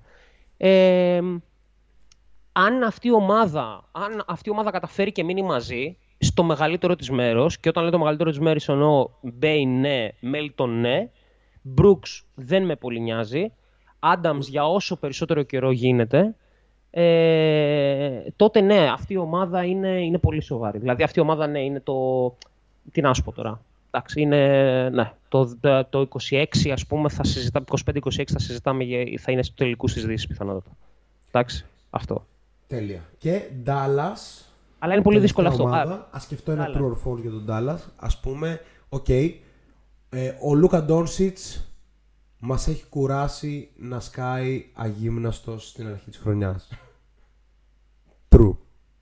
Ε, ναι, true. Νομίζω. να πω λίγο κάτι ε, πάντως, ρε, παιδιά. Ο Kid- τρόπος που παίζει ο Ντόνσιτ αυτή τη στιγμή με κάνει λίγο να αναρωτιέμαι αν έχει νόημα να μοιράζεται την μπάλα με τους συμπαίκτες του. Δηλαδή, μου φαίνεται λίγο ότι είναι one dimensional επιθετικά. Ότι ή θα έχει την μπάλα μονίμως αυτός, ή οκ, δεν θα είναι και τόσο, ξέρεις αυτό το upper level superstar, δηλαδή τύπου top 7 στον κόσμο. Πολλά hot takes Ε, ρε, σήμερα. Δεν δεν λέω hot takes, ρε φίλε. Να πω, Ναι, όρμα. Λοιπόν, εντάξει, είναι πάρα πολύ προβληματικό ο, ο, και ο Ντόνσιτς να είσαι, δηλαδή ένας potential, ε, στην συζή, ε, potential για συζήτηση για GOAT κάποια στιγμή, εντάξει. Είναι πολύ κουραστικό, να, είναι πολύ, πολύ κακό να είσαι ε, τόσο αγύμναστος, να έχεις τόσο καλό co-conditioning ήδη από τη δεύτερη χρονιά, για να είμαστε ειλικρινείς, από το τέλος της δεύτερης χρονιάς, δηλαδή στο bubble, για παράδειγμα, και να μείνεις ο Zion Williams, που, ο Williamson που αν δεν τραυματιστείς αυτό, οριακά παίζει να είναι και asset σου. Εντάξει. Απλά υπάρχει σοβαρός κίνδυνος να τραυματιστείς. Ε, είναι πο- είναι πολύ, πολύ κακά νέα. Δεν είναι καθόλου καλό να είσαι τόσο νέο παιδί, ας πούμε, και να τέτοιο. Ε, Παρ' όλα αυτά, ρε παιδιά, εντάξει, δεν ξέρω αν ο Kid είναι ο χειρότερος προπονητής που υπάρχει ή ο χειρότερος προπονητής για να παίξει τον Doncic. Δεν θα πω τίποτα από τα δύο. Θα πω όμως ότι σίγουρα είναι ο χειρότερος προπονητής για να λαμβάνει ομάδα μετά τον Καρλάιλ. Σίγουρα. από, την, από τον τρόπο που αντιλαμβάνεται τη σχέση του, τη θέση του στα αποδητήρια, τη σχέση του με τους παίχτες, το τι πρέπει να κάνει ένας προπονητής δηλαδή όταν μιλάει, εντάξει. Ε, και με, τελειώνοντας, μέχρι το γεγονός ότι ο, ο, ο Καρλάιλ μπορεί και με τα κολλήματά του ώρες ώρες, αλλά ήταν ένας θειασότης του spacing και παιδιά το, το, το είδα τώρα, ε, πριν χθες, δεν θυμάμαι. Παιδιά το 33% ένα στα τρία shoot στο Dallas προέρχεται όχι στο, από το δίποντο, προέρχεται από το mid-range και shoot από την περίμετρο. Ναι, αφού Είναι το είπε, ο τρελό. Κιν το είπε ότι θέλει ε, να επιστρέψει το mid-range στη λίγα. Είναι τρελό. Είναι για, είναι για να τον πάρουν σηκωτό πραγματικά. Δεν, Δεν το ξέρω, πιστεύω. αν άκουσες το προηγούμενο podcast που κάναμε με το Μαυράκι, Ναι. δώσαμε, ε, δω- δίναμε τα βραβεία της χρονιάς, ξέρεις, MVP και τέτοια. Και το βραβείο Μίκης Θοδωράκης Κάνε μια επισήμανση εδώ όμως για να μπεις στο κλίμα. το Άρης. κέρδισε ο Jason Kidd. Το Μίκης Θοδωράκης είναι το βραβείο του τύπου που κάποτε ήταν μεγάλος καλλιτέχνης ας πούμε και μετά ξέπεσε κάπως και μετά έφτασε στο, στο απόλυτο έτσι πολύ, πολύ down. Και το Ναι. πήρε ο Jason Kidd που κάποτε ήταν Εντάξει. όντως αρτίστας. Εγώ δεν υιοθετώ αυτούς τους αφορισμούς, το ξέρεις, αλλά. αλλά... Ναι, εντάξει, Ναι, ισχύει, εντάξει, ισχύει. ισχύει, Ναι, ναι. τώρα ο Άρης είναι Εντάξει, εντάξει, παλιακός, αλλά Ναι, ναι, ναι. παιδιά, είναι, είναι, τρε- είναι τρελό. Δηλαδή, είναι, είναι τρελό. Τι κάνουν οι δημόσιες σχέσεις μόνο. Δεν, δεν ξέρω αν είναι καλός ή κακός προπονητής τέλος πάνω εκεί. Μία, άστο, μα, πόσο κακός είναι. Α μην πούμε σε διαδικασία. Αλλά ρε, παιδί μου, είναι πολύ λάθος αυτό το πράγμα που συμβαίνει. Πραγματικά. Ο τύπος θα, το- θα τον. Δηλαδή, ε, έχει που έχει τα θέματα του Ντόν Σίτς, ας πούμε. Ε, ο άλλος θα τον καταστρέψει τελείως, ας πούμε. Και, θα κατα... και ας τον Ντόνσιτ, θα καταστρέψει και τον Ντάλλα. Δηλαδή. Τον δεν Μπορζίνγκης θα τον υπάρχει. καταστρέψει; Σε μένα μιλάς, δεν Παγώσανε άκουσα. Όλοι. Εγώ μπορώ να πάρω τον λόγο. Άμα Ναι, ναι, ο Άρης πρόδρομε, δεν θέλει πες, να πει για τελείωσε. τον Μπορζίνκης. Άρης, ακόμα εδώ. Ε, Ναι, άκουσα ναι. Ποζίνγκης και πέθανε μάλλον. Λέω τελείωσα, τελείωσα. Πρόδρομο με πες. Τέλεια. Ε, λοιπόν, έτσι με το πέρας της εβδομάδας σήμερα το πρωί, λίγο πριν ξεκινήσω τη δουλειά, έκανα έτσι ένα, μια ανασκόπηση όλου μου το hot takes πριν ξεκινήσει η σεζόν. Ε, νομίζω με διαφορά αυτό το οποίο πάει να πέσει έξω ήδη από πολύ νωρίς είναι αυτό του Dallas, αλλά... Τέλος πάντων. Πιστεύεις Μάλλον πολύ είμαι- στη δύναμη των ονομάτων, ρε φίλε. Πιστεύω, Ξέρεις πολύ πιστεύω ότι- πολύ ότι άνθρωποι οι οποίοι είναι δεδομένο ότι ξέρουν μπάσκετ, όταν θα βρεθούν κάπως μαζί, θα, θα συνεννοηθούν ρε παιδί μου. Ακόμα κι αν ε, είναι ένα υπερταλέντο σε εισαγωγικά παιδαρέλι από τη Σλοβενία, ε, ένας ε, βαφτισμένος από τα μίντια αποτυχημένος λετονός και ένας πρώην αρτίστας ο οποίος είναι wannabe προπονητής. 14,5 πόντους, 7,5 rebound έχει ο Κρίσταψ για την αρχή της σεζόν με περίπου 38%. Δεν λέει field τίποτα, goal. έχουν παίξει δύο μάτς. Εντάξει, μην τρελαθούμε. Εγώ θα δώσω ένα περιθώριο μέχρι και τα τέλη του επόμενου μήνα στο Gid. Μετά θα, θα έχει λαϊκό δικαστήριο εδώ στο Shotlook, άμα δεν πάει καλά. Κάθε Δευτέρα στις 10 στο Hit Radio και μετά ανεβαίνεις στο Spotify ή και στο YouTube. Ναι. Ε, εντάξει. Ο Ντόνσιτ δεν αγχώνομαι τόσο πολύ για τον Ντόνσιτ σαν παίκτη, μακροπρόθεσμα και για το legacy του. Γιατί; Την ίδια παπάντζα λέγαμε για τρία σχεδόν χρόνια και για τον Jokic και μέσα σε ένα καλοκαίρι ε, μπήκε γυμναστήριο όπως δηλώνει ο ίδιος σε πολλαπλές συνεντεύξεις Ο Jokic όχι για να όμως, ο- γυμναστεί ο Jokic- αλλά για να αντέχει να βγάζει το 40 Ο λεπτό. Jokic ήταν Το όμως 48 μια λεπτό, sorry. ευρέως αμφισβητούμενη φιγούρα στο NBA. Ο Ντόνσιτς είναι τύπου. Όχι για όλους αλλά true. όχι ευρέως. Τύπου. Το έλεγαν- super stardom του ας πούμε. Ναι, ότι. Το δεν superstardom μπορεί να- του, ναι. Δεν, δεν κάνει για πρώτος, λέγανε. Οκ. Έτσι. Για τον Ντόνσιτς δεν υπάρχει κάποια τέτοια αμφιβολία. Ε, βέβαια, αν συνεχίσει έτσι, αυτή- θα έρθει αυτή η αμφιβολία. Ενώ. Αλλά Ειδικά στον Dallas ποτέ δεν θα γίνει δεύτερος στον Ντόνσιτ. Απειλείται από τον Tim Hardaway Jr. ναι. Εντάξει. Εντάξει, όχι. Προφανώς είναι για full πρώτος. Είναι elite level. Ε, ναι, είναι, είναι. Απλά- Και ο Κρίσταψ είναι πολύ καλός. Δεν, δεν, βγει- δεν βγαίνει ο Ντουράν να πει κάποιον παίκτη μονόκερο και να μην είναι τίποτα. Δεν, δεν νοείται αυτά τα πράγματα. Κάτι έχεις σπα... Κάπου έχεις σπάσει όλο αυτό. Ή δεν ενώθηκε ποτέ και δεν θα Παιδιά, ενωθεί εδώ ποτέ, ή κάπου έχει live- σπάσει. Live στο Shotlook Podcast. Ο πρόεδρος μου τι καταραίει για τον Ντάλλα. Μπορούμε τι τύπου. Ε, Α φέρουμε τύπου ένα μαντιλάκι να σκουπίσει τα δάκρυα του για τον Κρίσταπ Πορζίνγκη. Ε, δεν γίνεται. Εγώ πιστεύω ότι θα γυρίσει. Το, το, το πιστεύω όντως. Δεν μου βγάζει νόημα να μην γυρίσει. Και εγώ το Εκτός πιστεύω. αν μου πει. Ο... Καλά. Ακούω σαν φοβερή αστείωτα το επιστροφή του mid-range και κάτι τέτοια. Mid-range του τάρω εγώ που παίζω το β' τοπικό Θεσσαλονίκης γιατί. Σπλά. Ναι. γιατί ας πούμε είναι το shoot το οποίο σούταρα από όταν ήμουν πιτσιρικάς ακόμα και όταν δεν έπαιζα μπάσκετ και πήγαινα στην Αλάνα, σούταρα μόνο mid-range ας πούμε. Εντάξει. Σουτάρω εγώ mid-range, Make it- σουτάρει ο Νίκος mid-range, make it επειδή rain, είναι baby. ας πούμε ένα σχετικά undersized guard, ας πούμε. Εντάξει, δεν σου τώρα τόσο πολύ mid-range εγώ. Ενώ off the dribble, ας πούμε. Ναι, εντάξει. Ελεύθερος του σουτάρει στο triple και μια χαρά. Κυρίως- Κυρίως τρίποντα. Ναι. Ναι. Αλλά οκ, ε, με βάση τα analytics που προσπαθώ να παίξω, αλλά και εμένα το mid-range ήταν το shoot μου. Ε, ναι, ρε φίλε. Τώρα εγώ και εσύ σουτάρω mid-range. Ο Τόλιος; Τόλιος, Ε, για πες, εννοείται Άρη. mid-range, παιδιά. Από τη γωνία. Από; Δηλαδή και τα κακά σούτ, ας πούμε. Αλλά ναι. Ε, όχι, να σου πω κάτι, το αγαπάω το mid-range, ρε φίλε, αλλά εντάξει, γιατί. Τέλος πάντων, για διάφορους λόγους. Αλλά ρε φίλε, τι 33% ας πούμε, σοβαρολογούμε. Και σου ξαναλέω, Ναι, εντάξει, όχι είναι καν αστείο. That's Ας a πούμε, joke. That's a joke. το ζωγραφιστό, ξέρω εγώ, Για δίποτα όσους γενικός θέλουν και να όριστος. δούνε ε, γιατί το mid-range έχει τελειώσει, υπάρχει αναλυτικό βίντεο στο κανάλι μας στο YouTube.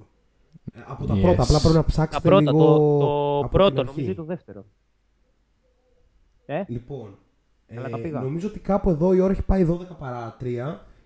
Άρη, ό,τι θες. Θες να μείνεις μαζί μας να συζητήσουμε για την ε, ε, πώς το λένε, all time 75 players list ή θέλεις να σε αφήσουμε; καλά, σοβαρά, θα φύγω το. Ειλικρινά για οποιοδήποτε άλλο Ναι, θέμα θα εντάξει, ήθελα. το- τώρα είναι το καλό. Δεν με ενδιαφέρει καθόλου Ε, οτιδήποτε άλλο, αλλά σοβαρά ο τώρα. χαοτική Utah ή η χαοτική Utah λέει ότι το mid-range είναι το σημαντικότερο στοιχείο στα playoffs. Ακριβώς. True. Ναι. Ναι, τι σημαίνει αυτό; Ότι όλοι Ότι μαρκάρουν το τρίποντο και όλες οι ομάδες κοντά στο έχουν- Στεφάνι. Έχουν προσαρμοστεί Ναι.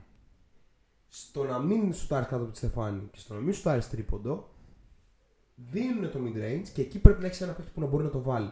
Και, συγγνώμη, Έτσι, Νικό, Δεν μπορεί να είναι το πλάνο σου αυτό. Ναι. Νικό, και για να πούμε και κάτι ακόμα, το mid-range στα play-off είναι winning basketball, όχι γενικώ και αορίστος, όταν το παίρνουν συγκεκριμένοι παίχτες τους οποίους τους το δίνουν. Έτσι. Ακριβώς. Paul Δηλαδή, Booker, ε, δεν έχει νόημα να πεις μια ομάδα θα στηθεί το να βαράει mid-range. Τα βάζει, τα βγάζει, δεν έχει καμία σημασία. Σημασία αυτό που είναι αν ο παιχταράς ο οποίος έχει, ο οποίος στο τέλος θα πάρει την επίθεση, αν μπορεί να τη βάλει από το mid-range γιατί όλα τα άλλα θα είναι θεόκλειστα. Οκ. Ακριβώς. Αυτό είναι το θέμα. Αυτό είναι το θέμα. Ακριβώς. 100% Αριστόλιος 0% ψέματα. λοιπόν, πάμε, πάμε, πάμε γρήγορα, παιδιά, για να μην καθυστερούμε, γιατί είμαστε και Ένα, εργαζόμενοι. συγγνώμη, να Και πω εσ- ένα λεπτό, ούτε ένα λεπτό, 30 δευτερόλεπτα. Ναι. Lakers, Lakers, η κασία μου. Ε, Οκ, πολύ κακή προς το παρόν. Πάρα Ναι, δεν πολύ είπαμε για κακή. Lakers. Καλά, κα, καλά κάνεις. Πες το, Είπα ναι, εγώ ναι. στην αρχή για Πο- τη πολύ χειρότερη κακή άμυνα της Λίγκα. για- Εντάξει, η συνύπαρξη ε, των τριών ε, βασικά έχουν όλη τη regular μπροστά τους για να δούνε πώς αυτό το πράγμα θα λειτουργήσει στα playoff. Γιατί ε, είναι δεδομένο ότι ο Westbrook στο Los Angeles πήγε ως ε, η elite αλλαγή ε, του LeBron, ας πούμε, ή του Davis ανάλογα. Εντάξει, δηλαδή αυτό ήρθε ώστε να μην καεί κανένας από τους δύο στη regular. Αυτό εξυπηρετεί σε πρώτη φάση ο Westbrook, χωρίς να υποτιμώ τίποτα σε αυτόν, αλλά αυτό είναι το νόημα. Ε, ώστε να είναι έτοιμοι για τα play-off. Ωστόσο, θεωρώ λοιπόν ότι ό,τι είναι να το λύσουν θα πρέπει να το λύσουν σε όλη τη regular. Δεν έχει πολύ σημασία που θα τερματίσουν, δεν έχουν Είδα αυτή ένα τη ενδιαφέρον διάθεση. στοιχείο χθες. Ε, ήταν ότι η μπάλα προφανώς πέρασε ξεκάθαρα στα χέρια του Λεμπρόν και ο Russell Westbrook ήταν σε ρόλο Draymond Green ο screener που κάνει το short roll και δημιουργεί από το high post. Ωραία, Που αυτό είναι πολύ το ενδιαφέρον. Είχε κάνει και στο Houston αυτό και ήταν, η χρονιά- ήταν ε, ο μήνας που είχε πάρει 27 πόντους μέσω όρο. Ναι. Οπότε εκεί ίσως υπάρχει κάτι. Αυτό Εκεί είναι που πολύ δεν υπάρχει ενδιαφέρον που τίποτα, λες. Ναι. Είναι στα συμπληρωματικά κομμάτια των Lakers. Δηλαδή, όσο είναι τραυματίας ο Ellington, ο Αρίζα κλπ. Έχουμε πρόβλημα τώρα. Πολλές από Ναι, δεν υπάρχει τίποτα. Ε, Ισχύει. δεν γίνεται να παίζει ο DeAndre Jordan. Δεν ξέρω γιατί παίζει ο DeAndre Jordan. Δεν ξέρω γιατί κάνει ακόμα στη λίγα ο Jordan. Επίσης, να πω λίγο κάτι. Ε, δεν υπάρχει κανένα σχήμα που να είναι βιώσιμο με το Westbrook να παίζει. μ, Όχι, να, όχι, δεν είναι η θέση το θέμα. Να παίζει πράγματα άσου, ο Λεμπρό να παίζει 3 και ο Ντέιβις 4. Αυτό είναι, Ναι, είναι δεν αστείο. παίζει για κανένα λόγο να Είναι αστείο. υπάρξουν και οι τρει μαζί. Έτσι όπως το Πάρα πολύ λέω. άσχημο. Εγώ έχω δει δύο ολόκληρα μάτια στο Lakers και ο Vogel κάνει κυριολεκτικά εντελώς διαφορετικά πράγματα από μάτς σε μάτς. Οπότε δεν κρίνω αυτή τη στιγμή. Με προβληματίζει περισσότερο το ότι δεν μπορούν να παίξουν άμυνα πιθανώς ούτε εμένα και τον Νίκο αυτή τη στιγμή. Αυτό με προβληματίζει πιο πολύ από όλα. Λοιπόν, Εσείς έχετε Τα άλλα, midrange. τα, τα επιθετικού τύπου πιστεύω θα βρεθούν πιο συνέχεια, εύκολα. συνέχεια κάνει σαν να είμαστε ίδιο επίπεδο παίκτες, αλλά αυτά θα πληρωθούν. λοιπόν, Καρμέλο Άντωνη όμως. Ε, 26. Splash. Ε, παιδιά, εγώ τον απολαμβάνω το μέλλον να παίζει μπάσκετ.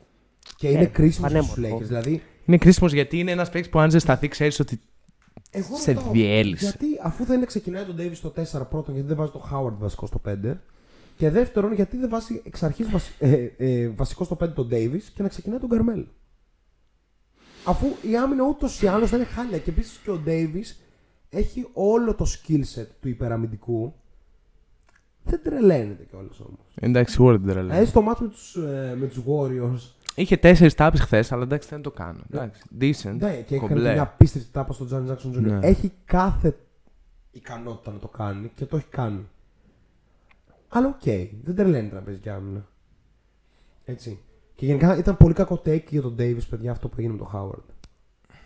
Ναι, αυτό ήταν άσχημο. Πιστεύω βέβαια ότι η GM LeBron δεν αφήνει αυτά και πολύ να επεκταθούν. Ναι, τύπου. Πολύ άσχημη φάση. ναι, ναι, εκεί δεν ξέρω. Δηλαδή, Τώρα εντάξει, δε- δε- δε- δε- δεν έχω εικόνα ακριβώς τι έγινε καν. Δεν είδα το. δεν- αν έπαιξε κάτι. Το κλιπάκι. Τίποτα. Διαφωνούσαν για ένα play και ο άλλος έζησε στο Howard. Ναι, όχι, αυτό το είδα. Αλλά δεν ξέρω πώς. ξέρεις, ένα κλίμα για να. Έχουμε υπάρξει σε πάγκους που υπάρχει και τεταμένο κλίμα, ρε παιδί. αλλά έτσι. Όχι σε το, αυτούς. το λέω τυχαία. Ναι, σε αυτούς, ε. Αλλά ρε φίλε, ξέρεις, ποτέ δεν πάει τόσο εύκολα 0%. Κάτι ειδικά Ναι. όταν έχεις ε, μια σχέση. Ναι, τέλος πάντων, με αυτή την μπάσα περνάμε στο top 75 list Για και πάμε. κάπως αναρωτιέμαι και πάω κυρίως για να βάλουμε λίγο και τον Άρη στο παιχνίδι. Πώς γίνεται να είναι ο Άντωνι Ντέιβις στο top 75 και να μην είναι ο Χάουαρντ εκνευρισμένα. Αστείο. Το λέω πολύ εκνευρισμένα. Ναι, Τύπου, ναι. Καθόλου ήρεμα. Ο Χάουαρντ ήταν legit για 4 χρόνια στους 5 πρώτους σε ψήφους για MVP. Το ρεζουμέ του είναι από τα πιο πλούσια βιογραφικά στην ιστορία του NBA σε όλα, σε analytics, σε βραβεία, σε τέτοια. Πήρε και το πρωτάθλημα στο τέλος της καριέρας του. Είχε μια κενή πενταετία, δηλαδή που μετά την τρίτη χρονιά στο Houston και μέχρι να πάει στους Lakers. Αλλά τρελό disrespect Ναι. και να μπαίνουν παίκτες όπως ο Ντέιβις, όπως ο Λίλαρντ ε, κλπ. που, οκ, δεν έχουν καταφέρει και τίποτα. ναι. Ε, τίπο- τίποτα άξιο για το 75 άρι. Ναι. Ε, ε, ε, να, ε, προσπαθώ να... Ναι, οκ, το θυμήθηκα. Λοιπόν, έχει σκάσει μια ιστορία, ε, κάποιοι το βγάλαν στο Twitter, ότι αν πάει κάποιος και γκουγκλάρει NBA 75 Kyrie Irving, θα του βγάλει τη σελίδα ε, ξέρεις, το κάθε, για κάθε παίχτη έχει μια σελίδα, ρε παιδί μου, ένας section, ας πούμε, που είναι στους 75, το NBA, το επίσημο τώρα, το NBA.com, έτσι. Και υπάρχει, ε, ε, πώς το λένε, και υπάρχει καταχώρηση, υπάρχει entry, ε, λί- λίμα, ας το πω έτσι, για Kyrie Irving στο NBA 75. Το οποίο αν πατήσεις πάνω του, δεν είναι μ, θεωρία συνωμοσίας αυτό, το άλλο ίσως είναι, ε, θα βγάλει 404 error. Δηλαδή ότι με έναν τρόπο φτιάχτηκε κάποια στιγμή, αλλά έφαγε άκυρο. Και η θεωρία συνωμοσίας τώρα είναι ότι έφαγε άκυρο επειδή ο Καϊρή ε, ξέρεις, φέτος ας πούμε λόγω Ναι, ναι. εμβολίου κτλ. Ξαναπαρεμβαίνω. Ναι. Ούτε ο Kyrie είναι το 75. Περίμενε. Κανένας από όλους αυτούς δεν είναι πριν μπει ο Χάουαρντ, παιδιά. Περίμενε, περίμενε. Απλά για τον, ο- οκ, για τον Χάουαρντ, παρότι δεν, ε, προφανώς δεν έχω σε πολύ εκτίμηση, αλλά συμφωνώ, ένα, σε σχέση με τον Ντέιβις και δεύτερον, και σε σχέση με τον Λίλαρντ, παρότι προφανώς λατρεύω τον Λίλαρντ 10 φορές περισσότερο, εννοείται ότι ο Kyrie μπαίνει πιο σοβαρά στη συζήτηση από ότι ο Λίλαρντ. Ναι, εννοείται. εννοείται. Εντάξει. Ε, Χωρίς να έχει τα εντυπωσιακά All NBA team κτλ. Αν δεν κάνω λάθος, μια φορά δεύτερος, μια φορά τρίτο, τρίτη ομάδα υπά... Ναι, ε, ναι. Έχει, έχει υπάρξει ο Kyrie. Είναι Ούτε καν 6-7 MVP φορές All-Star votes, πόσο είναι, ε, αλλά οκ. Έχει και ένα πρωτάθλημα, έχει και ένα μεγάλο shoot. Ε, Πώς το λένε, έχει ρε παιδί μου μια Τα καλύτερα αφήγηση handles στην ιστορία, Εξαιρετική, ίσως. ας πούμε. Ε, οπότε ναι, για τον Χάουαρντ το βλέπω. Ο Χάουαρντ ε, δυστυχώς ή ευτυχώς ήταν ένας παίκτης ο οποίος γέμισε ένα πολύ μεγάλο κενό. Ε, μια μεταβατική περίοδος στο NBA που αναζητούσαν να καταλάβουν ποιο ακριβώς ήταν το μέλλον των ψηλών. Ε, δεν ήταν το μέλλον ο Dwight, αλλά ήταν ένα πολύ πολύ πολύ καλό παρόν. Ε, στο οποίο είχε, ήταν, ε, ε, σκότευε οριακά να εκλείψει ας πούμε, στα σοβαρά ο- το center έτσι όπως τον ξέρανε, γιατί αυτό που θα ερχόταν τα επόμενα χρόνια με τους unicorns και τα λοιπά δεν μπορούσαν να το φανταστούν. Ο Ντέιβι είναι προφανώς ένας ασύλληπτος παιχταράς. Προφανώς όλη αυτή τη συζήτηση είναι πολύ διαφορετικό το που θα καταλήξουν οι καριέρες τους. Άρα, με αυτή την έννοια, ξέρεις, βλέπεις ότι λείπει ο περσινός MVP, ο Jokic και λες λίγο όπα. Ναι, Γιατί, εντάξει.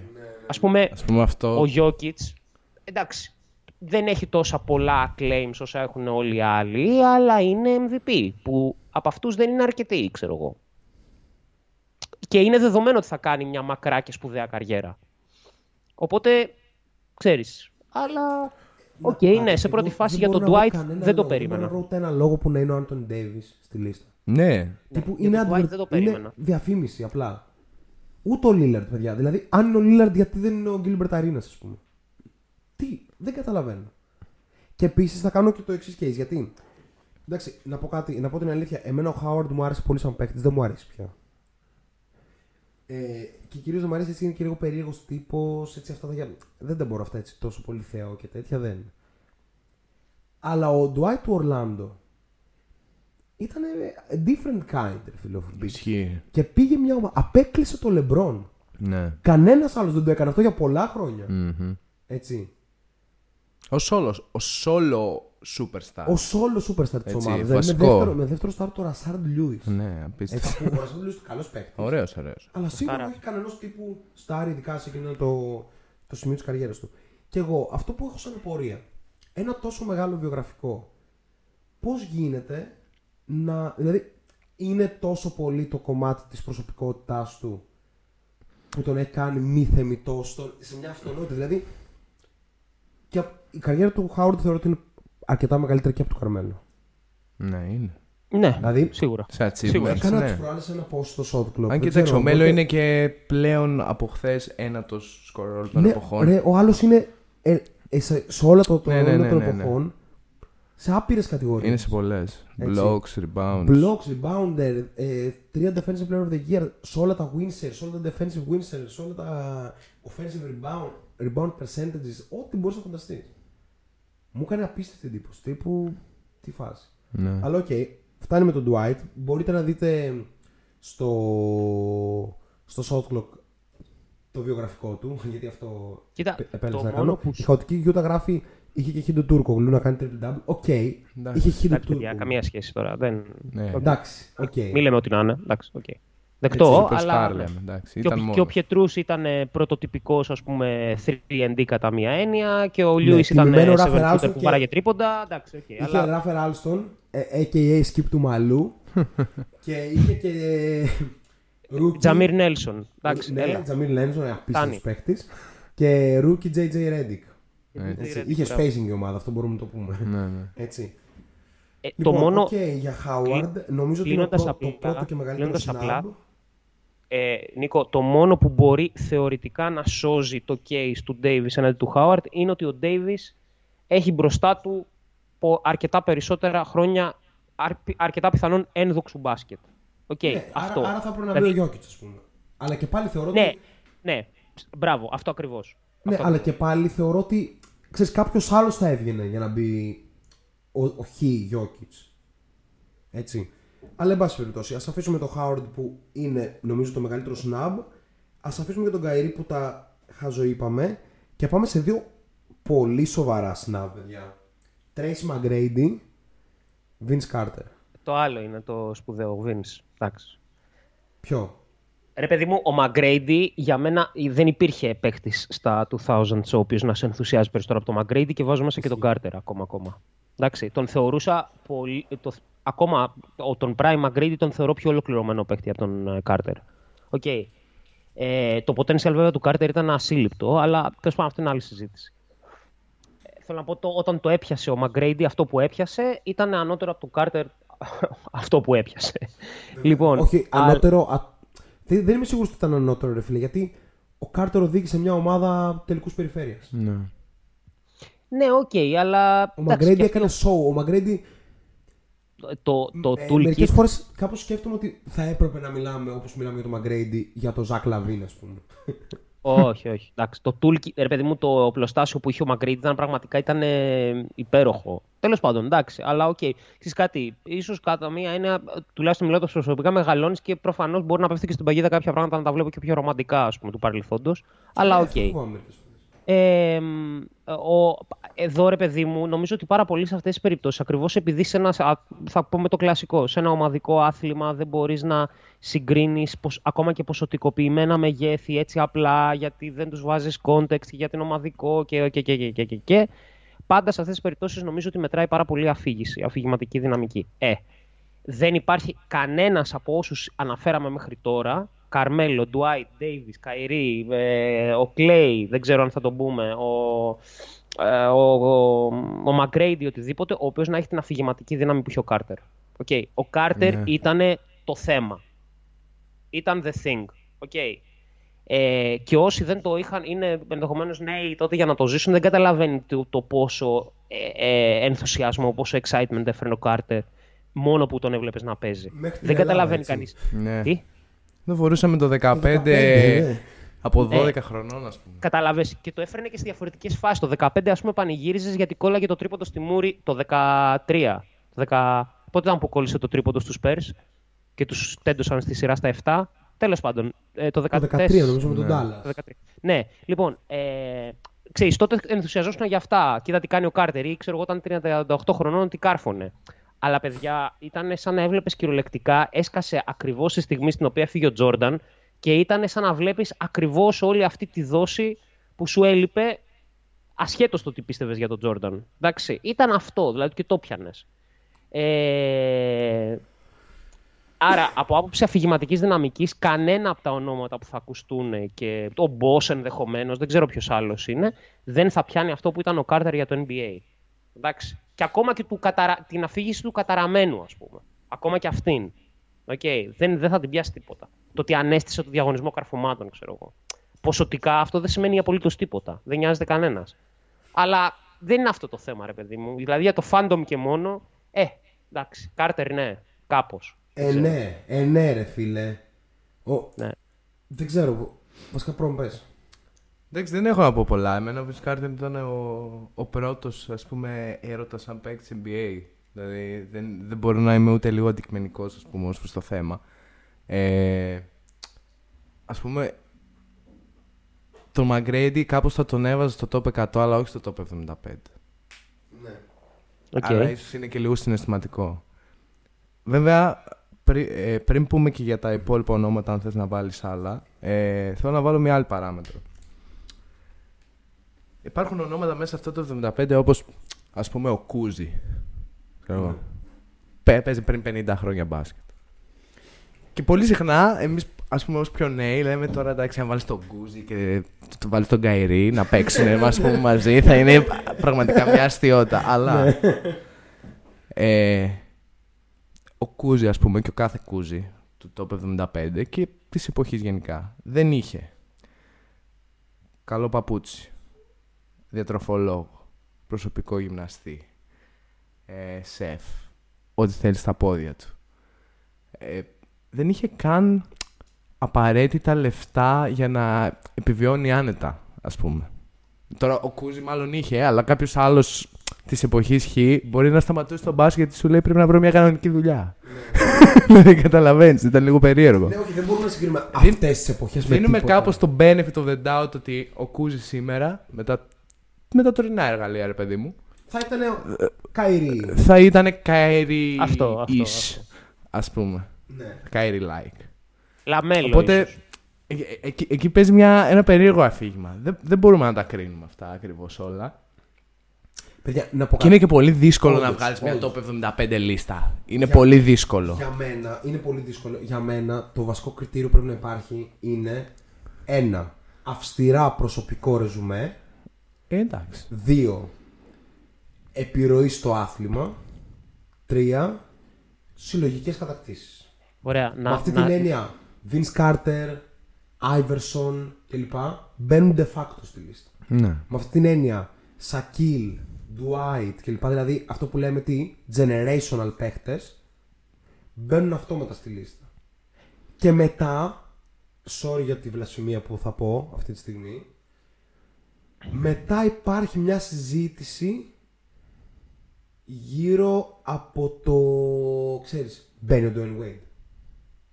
Α, πας εκεί εσύ τώρα. Ναι, γιατί ο Wade εξασφαλίζει τη θέση του σε όλα αυτά λόγω το πόσο μεγάλος νικητής ήταν και πόσο πρωταθλήματα πήρε.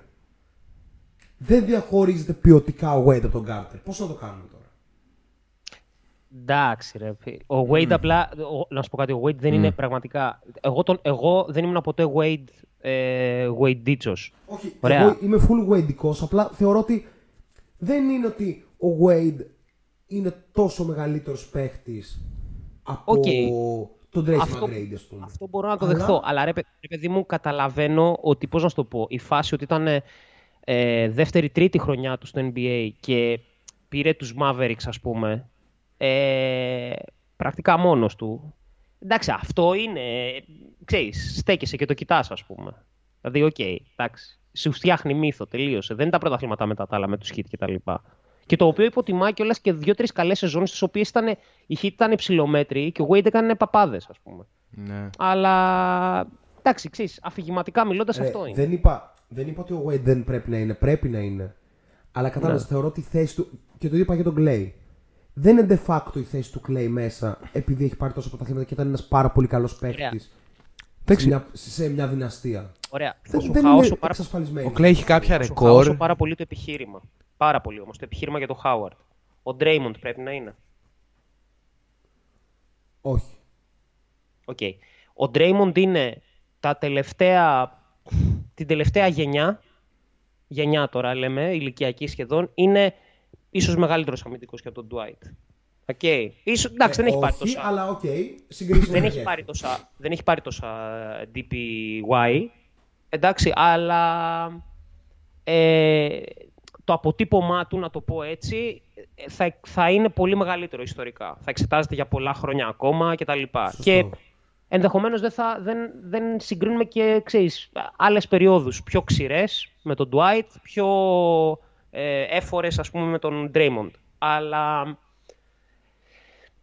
γιατί όχι, ξέρω εγώ. Γιατί, Γιατί, χάνεται πίσω από τον αστερισμό του Στεφ. Αυτό είναι, πίσω από τη Όχι, λάμψη όχι, του δεν Στεφ. είναι, μόνο. Ε, είναι, είναι δύο μεριές. Είναι η μία μεριά του Dwight και η άλλη μεριά του Draymond. Δηλαδή η μεριά του Dwight είναι ότι ο Howard δεν ήταν μόνο ένας υπέρτατος αμυντικός, ήταν ένας υπέρτατος αμυντικός που είχε 23 πόντους μέσω όρο και ήταν regular το 11. Υπήρχαν άρθρα σε Blitzer Report και τέτοια που ξεκινούσαν τη λίστα τους στο top 100 που κάνουν κλπ. Με το Howard, όχι με το LeBron. Ο Bill Simmons νομίζω είχε το Howard πρώτο. Έτσι. Ναι, δεν το Όχι. θυμάμαι. Ήταν. Ρε, μιλάμε όμως γι' αυτό ότι. Ναι, ήταν ναι, ναι, ναι, συζήτηση ναι. με τον καλύτερο παίκτης στον κόσμο. Ο Draymond δεν ήταν καν κοντά σε κάτι τέτοιο. Επίσης για τον Draymond. Πρέπει να δούμε τον Draymond σε ένα ιστορικό πλαίσιο σαν αυτό που έκανε, αλλά και σαν αυτό που θα ήταν αν δεν ήταν στον αστερισμό του Στεφκάρη και του Steve Kerr κλπ. Πρόσεξε δηλαδή, όμως. να τελειώσω Ναι. και μπαίνεις. Ο Draymond σε οποιαδήποτε άλλη ομάδα του πλανήτη τότε, όταν στο prime του, θα ήταν ένας εξαιρετικός παίχτης. Δεν θα ήταν ένας all-timer. Ναι. Βρέθηκε δίπλα στον καλύτερο scorer και άσο όλων των εποχών. Αν αυτό δεν σε φτιάχνει, τι σε φτιάχνει. Τελευταίο, για την ξηρασία; Η ξηρασία επωφέλησε πολλούς παίχτες. Ίσως και Ισχύει. τον Kobe. Ισχύει. Ίσως Α, όχι, όχι. Τον Kobe όχι γιατί ήταν ακριβώ Βασικά, πάνω τον στην Kobe Εντάξει, είχε Kobe πάρα όχι πολλά τόσο, διάρκεια, αλλά- ναι. Οκ, Ναι, ναι, ναι, αλλά- ακριβώς, ε, Αλλά, ακριβώς. ξέρεις, δεν μπορείς να πεις εύκολα ότι δεν ευνόησε υπερπαίκτες που δεν αμφισβητούνται και τους λατρεύουμε. Όπως Πίτερ, Πάο Γκασόλ. Ναι. Δεν είναι σίγουρο ότι δεν ευνοήθηκε από αυτό. Γιατί. Ζερμέιν Ονίλ. Ζερ... Ζερμένο Νίλ. Γερμένο Νίλ. Εννοείται, εννοείται πάρα πολύ. Χταρά. Αλλά ευνοήθηκε. Ναι. Ναι. Έτσι. Οπότε δεν. Ε, θα τολμήσω να πω. Yao Ming. Ναι. Ακόμα και για. ναι. Για, για να μην πάω Α. σε αστεία τύπου. Έλα. All Star με Clippers. Άρη. Ο Chris Kaman. Chris Kaman. Come on, man.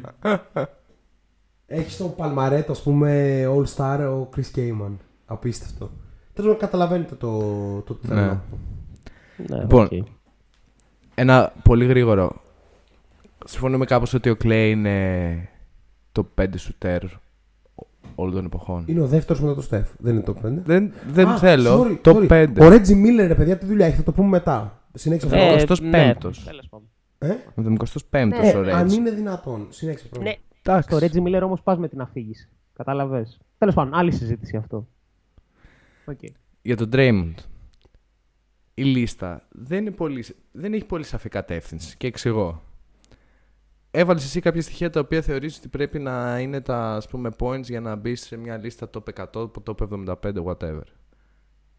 Ο Dennis Rodman είναι μέσα στη λίστα. Είναι ερωτηματικό ο Dennis Rodman για το top 75. Όχι. Είναι πολύ κοντά στο 70. Όχι, δεν, δεν είναι το πολύ, πιστεύετε. δεν είναι μες στην Όχι, 50 ούτε για Ναι, αστείο. αλλά ξέρεις τι, ο, ο Ρόντμαν Διαφωνώ. έχει και το δεύτερο στοιχείο. Το ότι επιρροή στο παιχνίδι. Βα, Τώρα πεις και ο Draymond το έχει αυτό. Ναι. Οκ. Ενώ όλα αυτά σε 10 χρόνια μπορεί να είναι από, μια, από άλλο πρίσμα και άλλη συζήτηση. Ναι. Ε, ε, μ, κοίτα, ο, Και ο Ρόντ- Ρόντμαν ήταν στον αστερισμό που λέγεται Μάικλ Τζόρνταν, ας πούμε. Ναι, μέσα. ο, ο Ρόντμαν βέβαια είχε, Κέρδισε και αλλού. Είχε αλλά και κέρδισε 16 κυρίως- rebound μέσω όρο. Ναι. α- άκουσα το λίγο. Τεσάρι που έχει 16 rebound. αλλά έκανε αυτό. Κοντό Κατάλαβες. τεσάρι κιόλας. Αυτό τελεία. Άρα δεν ξέρω αν είπες κάτι, δεν σ' άκουσα. Α, συγγνώμη. Ε, όχι, είπα κοντό τεσάρι κιόλας. Κατά συνθήκη τεσάρι. Ναι. Τριάρι που το οποίο επειδή δεν μπορούσε να σουτάρει τον κάναν τεσάρι βασικά. Αυτό. Αυτό που θέλω να πω είναι να βάλω, ας πούμε, υπό ένα πρίσμα ότι όλα αυτά κάπως σε 5 χρόνια από τώρα μπορεί να είναι άλλα. Σε 15 χρόνια από τώρα, οι κούζοι αυτού του κόσμου μπορεί να μην υπάρχουν πλέον σε αυτή τη λίστα ή μπορεί να υπάρχουν γιατί εξυπηρετεί το NBA ας πούμε σαν πλατφόρμα και σαν ε, ας πούμε ένα παγκόσμιο προϊόν να διατηρεί ένα ιστορικό legacy. Και πολύ πιθανό πολλά ονόματα να μπαίνουν εκεί γιατί κάπως είναι αλληλένδετα συνδεδεμένα μεταξύ τους. Γίνεται να μην είναι μέσα μαζί με τον Τζόρνταν ας πούμε και τον Μπίπεν ο Ρόντμαν. Μάλλον δεν θα γινόταν. Ενώ Να, ε, πάνω σε αυτό. Είναι πολύ. Όντως έχει πάρα πολύ ζωμή αυτή η συζήτηση. Ναι. Αλλά δεν, δεν ξέρω. Εμένα το, το βιογραφικό του Draymond, ας πούμε, αυστηρά αυτό, το, δηλαδή το τι έχεις κάνει εσύ ατομικά σαν παίχτης σε κάθε επίπεδο του παιχνιδιού. Όχι μόνο σε ένα. Δεν με... Για τον Klay, για τον, ο Klay έχει καλύτερο case, ας πούμε. Οκ. Συμφωνούμε ας πούμε ότι Έχει ο και μια, Draymond... γιατί έχει και μια δεκαριά ρεκόρ, ξέρω εγώ. με Ναι, κάτι ναι, ναι, ναι, τρίποντα, ναι, Έχει ναι. κάτι ευ- 700.000 πόντους με ε, 1,5 τρίπλα. Ναι, ρεκόρ σε μια περίοδο και όλα αυτά. Ε, αυτό που λέει ο πρόδρομος είναι πάρα πολύ σωστό. Είναι, πραγματικά είναι, είναι όντως ο πρόδρομο είναι εξαιρετικό αυτό που λες. Να πω λίγο.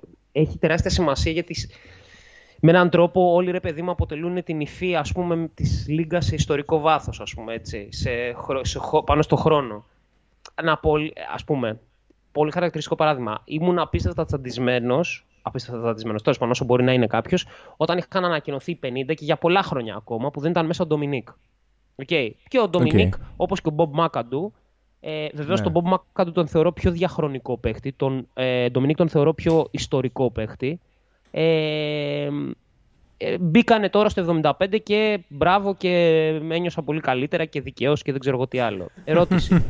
Ο Ντομινίκ, Σημαντικό το- Είναι, είναι απίστευτο πόσο επηρεάζει τις ζωές μας.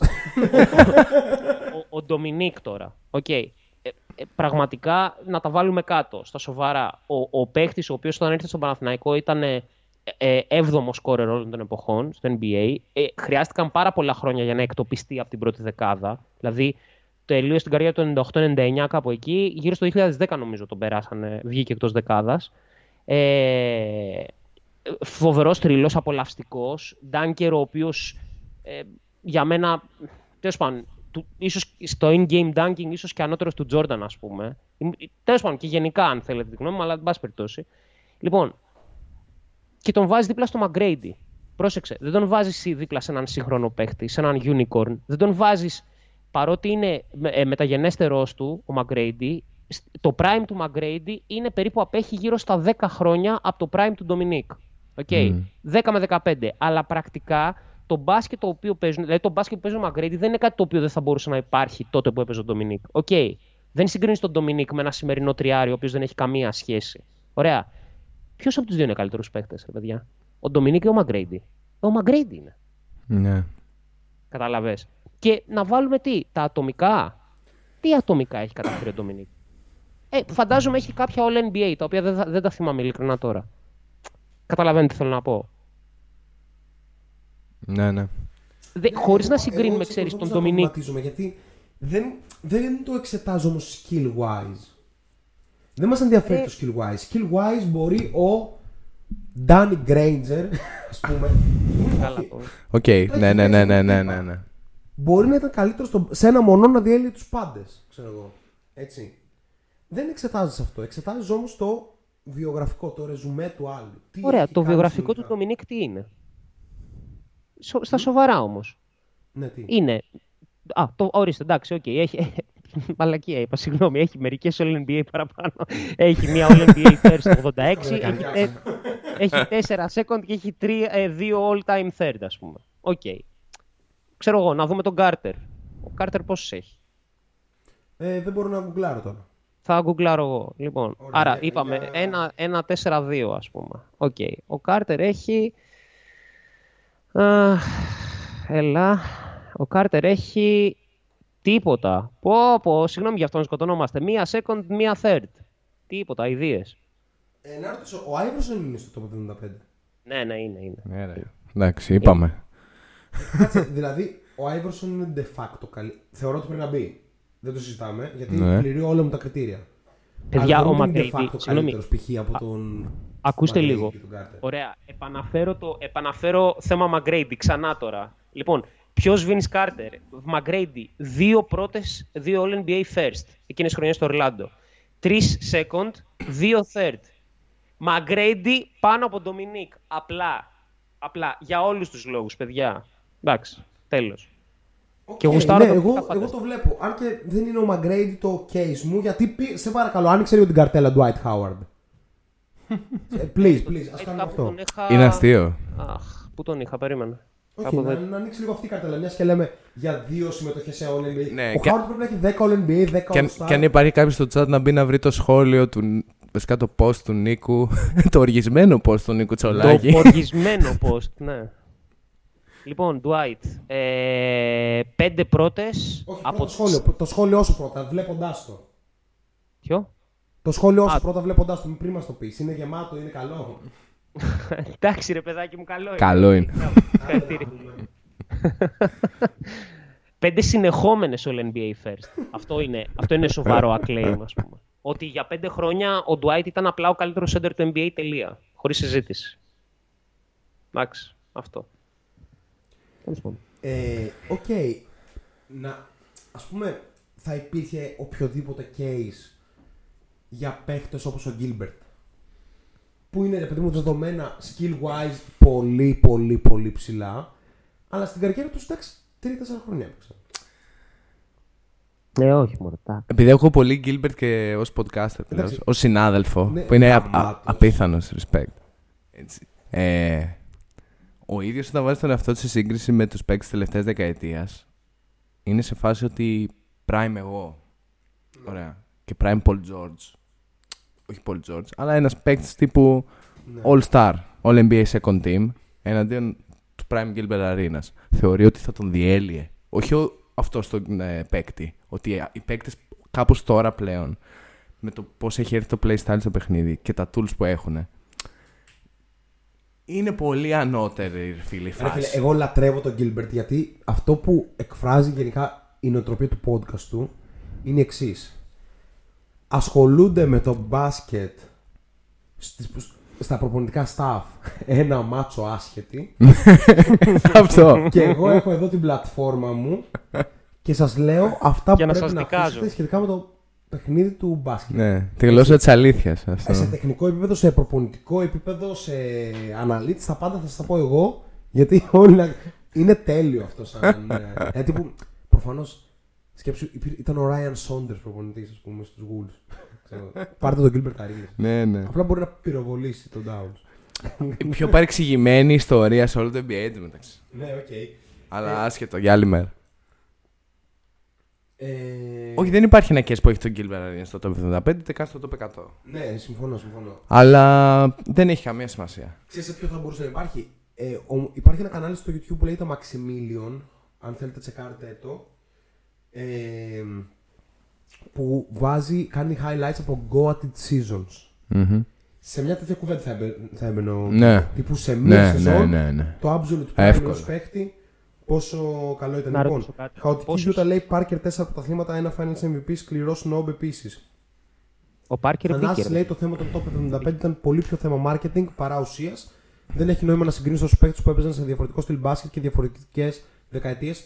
True, και είναι πολύ δύσκολο. Real talk. Και Ben Wallace μπαίνει από Death Squirrel from Hell 666-313. Ευχαριστούμε γι' αυτό. Απίστευτο. λοιπόν, ο Ben Wallace όχι. Ναι, δεν ούτε ο μπαίνει Ben στο- μπαίνει. Ούτε στα top 150. Μ, ναι, μάλλον. Ναι. Όχι, το λέω έτσι. Ναι, δεν μπαίνει. Το λέω, ε, Ε, εντάξει. στο top 200 όμως νομίζω κάπου χωράει. Τέλος Ε, πάντων. βασικά στο top 100 σίγουρα όχι. Στο top 150 μπορεί και να μπαίνει. Ε, Ναι. κλιματάκι. Ναι, Και ναι, το ναι. defensive player of the year και τέτοια, οκ. Έλα, ε, είπαμε μπαίνει, άντε στο top 100. Ναι, ναι, 150 τέλος πάντων, εντάξει. Λοιπόν, ε, Πάρκερ, ο Πάρκερ, Πάρκερ, ας πούμε, περίεργη. ο Πάρκερ είναι στη Περίεργη συζήτηση Klay υπόθεση. Thompson. Υπερπαίχτης δυναστείας που όμως είναι υπερπαίχτης, δεν είναι, ξέρεις, Duncan. Δεν είναι Κάρι. Ε, Εντάξει ρε παιδί μου, αλλά έχει και τα ατομικά του. Ναι. Έχει και τα δικά του το, τη- και τη δική του λίγο πορεία. Δηλαδή. Άρη, με ρωτάς αν θα τον έβαζα πάνω από τον Dame Lillard. Α, ναι. να σε, ε, εγώ Προφανώς. ήθελα να σε ρωτήσω Θέλω, ναι. στα σοβαρά πόση απόσταση πιστεύουμε ότι έχει ο Dame Lillard με τον Αρίνας. Αλλά τέλος πάντων. Ε, Ο- όχι στην καριέρα τους προφανώς, αλλά εντάξει, κατάλαβες. Ναι, οκ. Ναι, θα τον έβαζα πάνω από τον ε, Lillard, τον Πάρκερ. Τι να κάνουμε. Ναι, ναι, Ρε ναι. παιδιά, να σου πω λίγο κάτι. Sorry, εδώ υπάρχει στο top 75, στο top 50 υπήρχε ο Walton. Οκ. Ο οποίος Έλα, ρε, Walton, σε- ε, πραγματικά. ο Walton, Α, ο, μισό αυτό λεπτό, κι πάει άλλο στη θέλω να πω. συζήτηση για Ο τον Walton Bulls ήταν- πριν, Ήταν νομίζω. παιχταράς. Η μόνη λίστα top 75 που θα μπορούσε να έχει κάποιον Walton Όχι, μην το πεις. μην τολμήσεις και το πεις. θα ήταν η λίστα με τους top 75 χειρότερους προπονητές όλων των εποχών. θα ήταν ο Luke Walton Ή εκεί. μια λίστα με όλους τους Walton ever της ιστορίας. Δεν είναι ο χειρότερος Είναι Walton. Ο Bill αυτός, Walton, ο Bill. ο Luke Walton, ο Walton Jr., ένας κοντός Lemon Walton Jr. Πώς τον έλεγαν αυτό ρε Τόλιο; Ποιον είναι, παιδί μου; Ένας, λέ, πώς, το- πώς τον έλεγαν. Ένας που, έτσι που ήταν, έκανε καμιά δεκαριά μάτς στο Σικάγο πέρυσι ή πρόπερσι. Ε, τέλος πάντων. Οκ. Αχ, δεν, δεν, Λοιπόν, εντάξει, για Walton. Εντάξει, για να μην το τελείως αφορίζουμε. Δύο χρόνια ο πιο dominant παίκτης της Λίγκα. Κάπως Όχι, συμφωνούμε σε αυτό. αυτό θέλω να πω. Τουλάχιστον πρόσεξε. Ο Δύο Walton. χρο- Ο Walton, ρε φίλε, έπαιζε όταν έπαιζαν. ε, Όταν έπαιζε ο Καρίμ. Ναι, οκ. Ε, άρα δεν όχι. ήταν. Δύο χρόνια, δύο χρόνια ήταν ο πιο dominant, όντως, όπως το λέει ο Πρόδρομος. Και ε, δεν είναι μόνο αυτό. Τον βλέπεις, ξαναλέω, και κβαντικά, ρε παιδί μου, λίγο. Δηλαδή, στη, το πόσο μπροστά ήταν από την εποχή του, το ότι, να σου πω κάτι σοβαρά, αν μπορεί να παίζει ο, ο Jokic dominant basket αυτή τη στιγμή, πιθανότατα θα μπορούσε και ο Walton σε πολύ μεγάλο βαθμό. Ο, νέος, Wal- ο νεαρός Walton, εντάξει. Ναι. Σε μεγάλο βαθμό. Δεν θα ήταν το ίδιο, αλλά οκ. Ε, αλλά τι θέλω να πω. Α πούμε στο Walton, ε, ρε φίλε, έχεις δύο χρόνια μπάσκετ, συν ένα χρόνο, ενάμιση έκτος παίχτη στη Βοστόνη. Ναι, ναι, είναι αυτό. Τώρα είναι ma- marketing μετά. Αυτό. Με αυτή την έννοια, αυτό σε κάνει να σκέφτεσαι, ας πούμε, πόσους που έχουν... Δηλαδή, συγγνώμη, ο Πα... Α, τελείως διαφορετική σύγκριση, αλλά ο Πάρκερ έχει περισσότερα πολύ πολύ ποιοτικά χρόνια από τον Walton, ας πούμε. Ναι, και στο top εύκολα. επίπεδο και πρωταθλήματα και finals MVP και ό,τι θέλεις. Εντάξει, ξέρω εγώ. Οκ. Αυτό. Δεν ξέρω. Εντάξει, θεωρώ ρε παιδί μου ότι είναι λίγο υπερβολή το δύο χρόνια και μπαίνεις. Με αυτή την έννοια υπάρχουν πάρα πολλά. Άπειρα και, και ο Γιάννη Μίνγκ θα μπορούσε να θεωρηθεί έτσι. Έκανε μία πίστη σεζόν στο Houston, ας πούμε, τότε που ήταν τραυματίε ο Μαγκρέτη και πήγαν playoff. Τέλος πάντων, λοιπόν, η ώρα είναι πλέον 12 και 35. Είμαστε 131 λεπτά Shotlock Podcast. Έχει πονέσει αυτό το podcast, αλλά νομίζω ήταν από τα πιο γεμάτα. Άρη, σε ευχαριστούμε που ήσουν μαζί μας. Εύκολα τέσσερις ώρες. Λοιπόν, να είστε καλά. Thank you, Άρη. λοιπόν, ε, Άρη, πες στον κόσμο να κάνει follow το Shot Clock στο Instagram και στους φίλους και λοιπά εκεί πέρα πες. να κάνετε follow το Shot Clock στο Instagram, στο Facebook, στο, στο Spotify, στο YouTube, οπουδήποτε βρίσκεται. Ωραία. Είναι Και στο ό,τι Twitter καλύτερο μπαίνω ένα υπάρχει account του εκεί Νίκου. Έξω, ε, με δεδομένο ότι αυτή τη στιγμή ε, τους ε, συντάκτες του Ballhog τους ψάχνει ο Ερυθρός Σταυρός. Πραγματικά. Ε, Τζόνι Κουτσουράκη σήμερα ξεκίνησε δυνατά παρόλα αυτά. Fantastic Beats στο Ballhog να το τσεκάρετε επειδή είσαστε και φαντασιακοί. Κατά Yes. τα άλλα, ευχαριστώ πάρα πολύ. Το καλύτερο podcast, ε, τουλάχιστον μη ψόφιο, μακράν. Λοιπόν, ε, ευχαριστούμε πολύ τον Ευχαριστούμε Άρη. τον Άρα, Άρη. που Στον, ήσασταν μαζί μας σε ε, αυτό το- πρόδρομε του χρόνου μαζί κάμπινγκ. Έτσι. Του χρόνου θα το κανονίσουμε κάπως συλλογικά και θα κάνουμε και podcast από το camping. ναι, ρε φίλε. Τέλειωσε, ναι, Όχι, ναι. θα, μα- θα μας δίνουν, θα μας Μιλούσε δίνουν. για κάτι πιο στρατηγικό ο Άρης, αλλά εσύ το πεις διακοπές, γιατί αυτό είσαι. ρε. Εντάξει, οκ. Δεν έχω πλέον καμία απαίτηση. Καλή νύχτα, Άρη μου. Να είστε Καλό καλά. βράδυ, Άρη.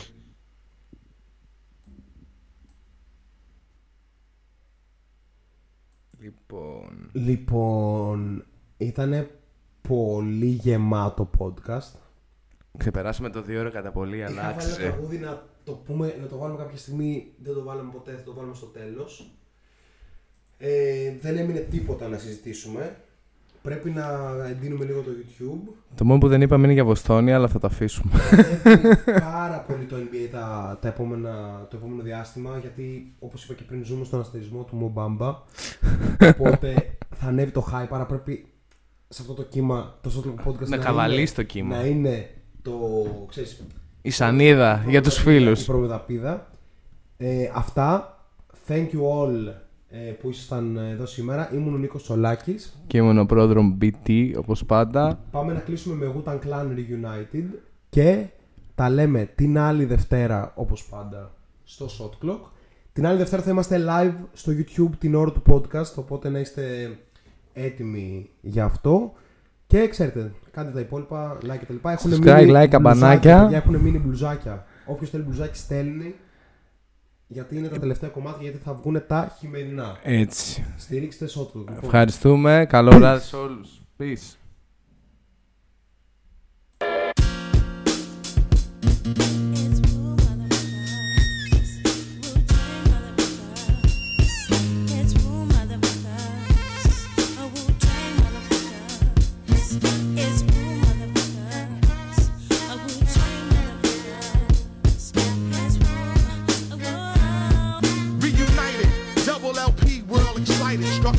Underground, industry ignited from metaphorical parables to fertilize the earth. Wicked niggas come, trying to burglarize the turf.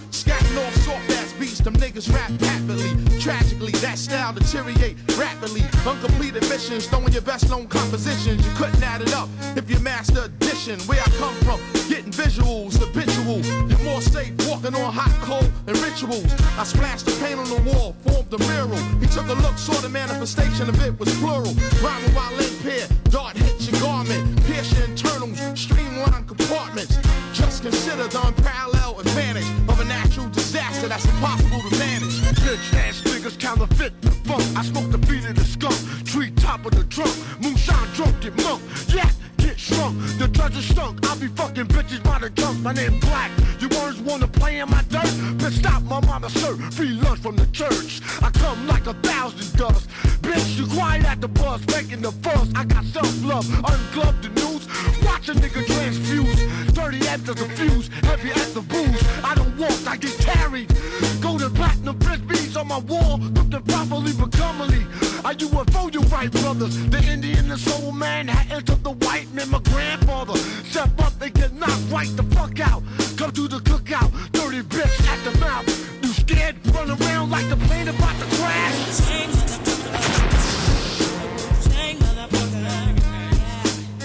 Yo, yo, the Won't tickler, we Caligula, bigger dick, sex enigma, pistol fertilize your stigma, stink box, order from Pink Dot, MCs get stuck on ink blocks, air saw plug to the sink box, who take it crop, take your brain on space warp, talk strange like New York, great hero jumped off, how can I put it, life is like video footage, hard to edit, directors, they never understood it, too impulsive, my deadly corrosive dosage, attack when you least notice, through explosive postage, I don't play, the rap souffle saute for the day, ruler zigzag, zig A, leg, leg, arm, head, spread like plague. We drink Hennessy by the check. I got the golden egg plus the goose. 80 proof, absolute, mixed with cranberry fruit juice. Ginseng boost, I got your neck in the noose. Keep my money wrinkled, the rap star twinkle. Killer instinct, 16 ball Nico. Sell more copies than Kinko. Grow like a fetus with no hands and feet to complete us. Then we return like Jesus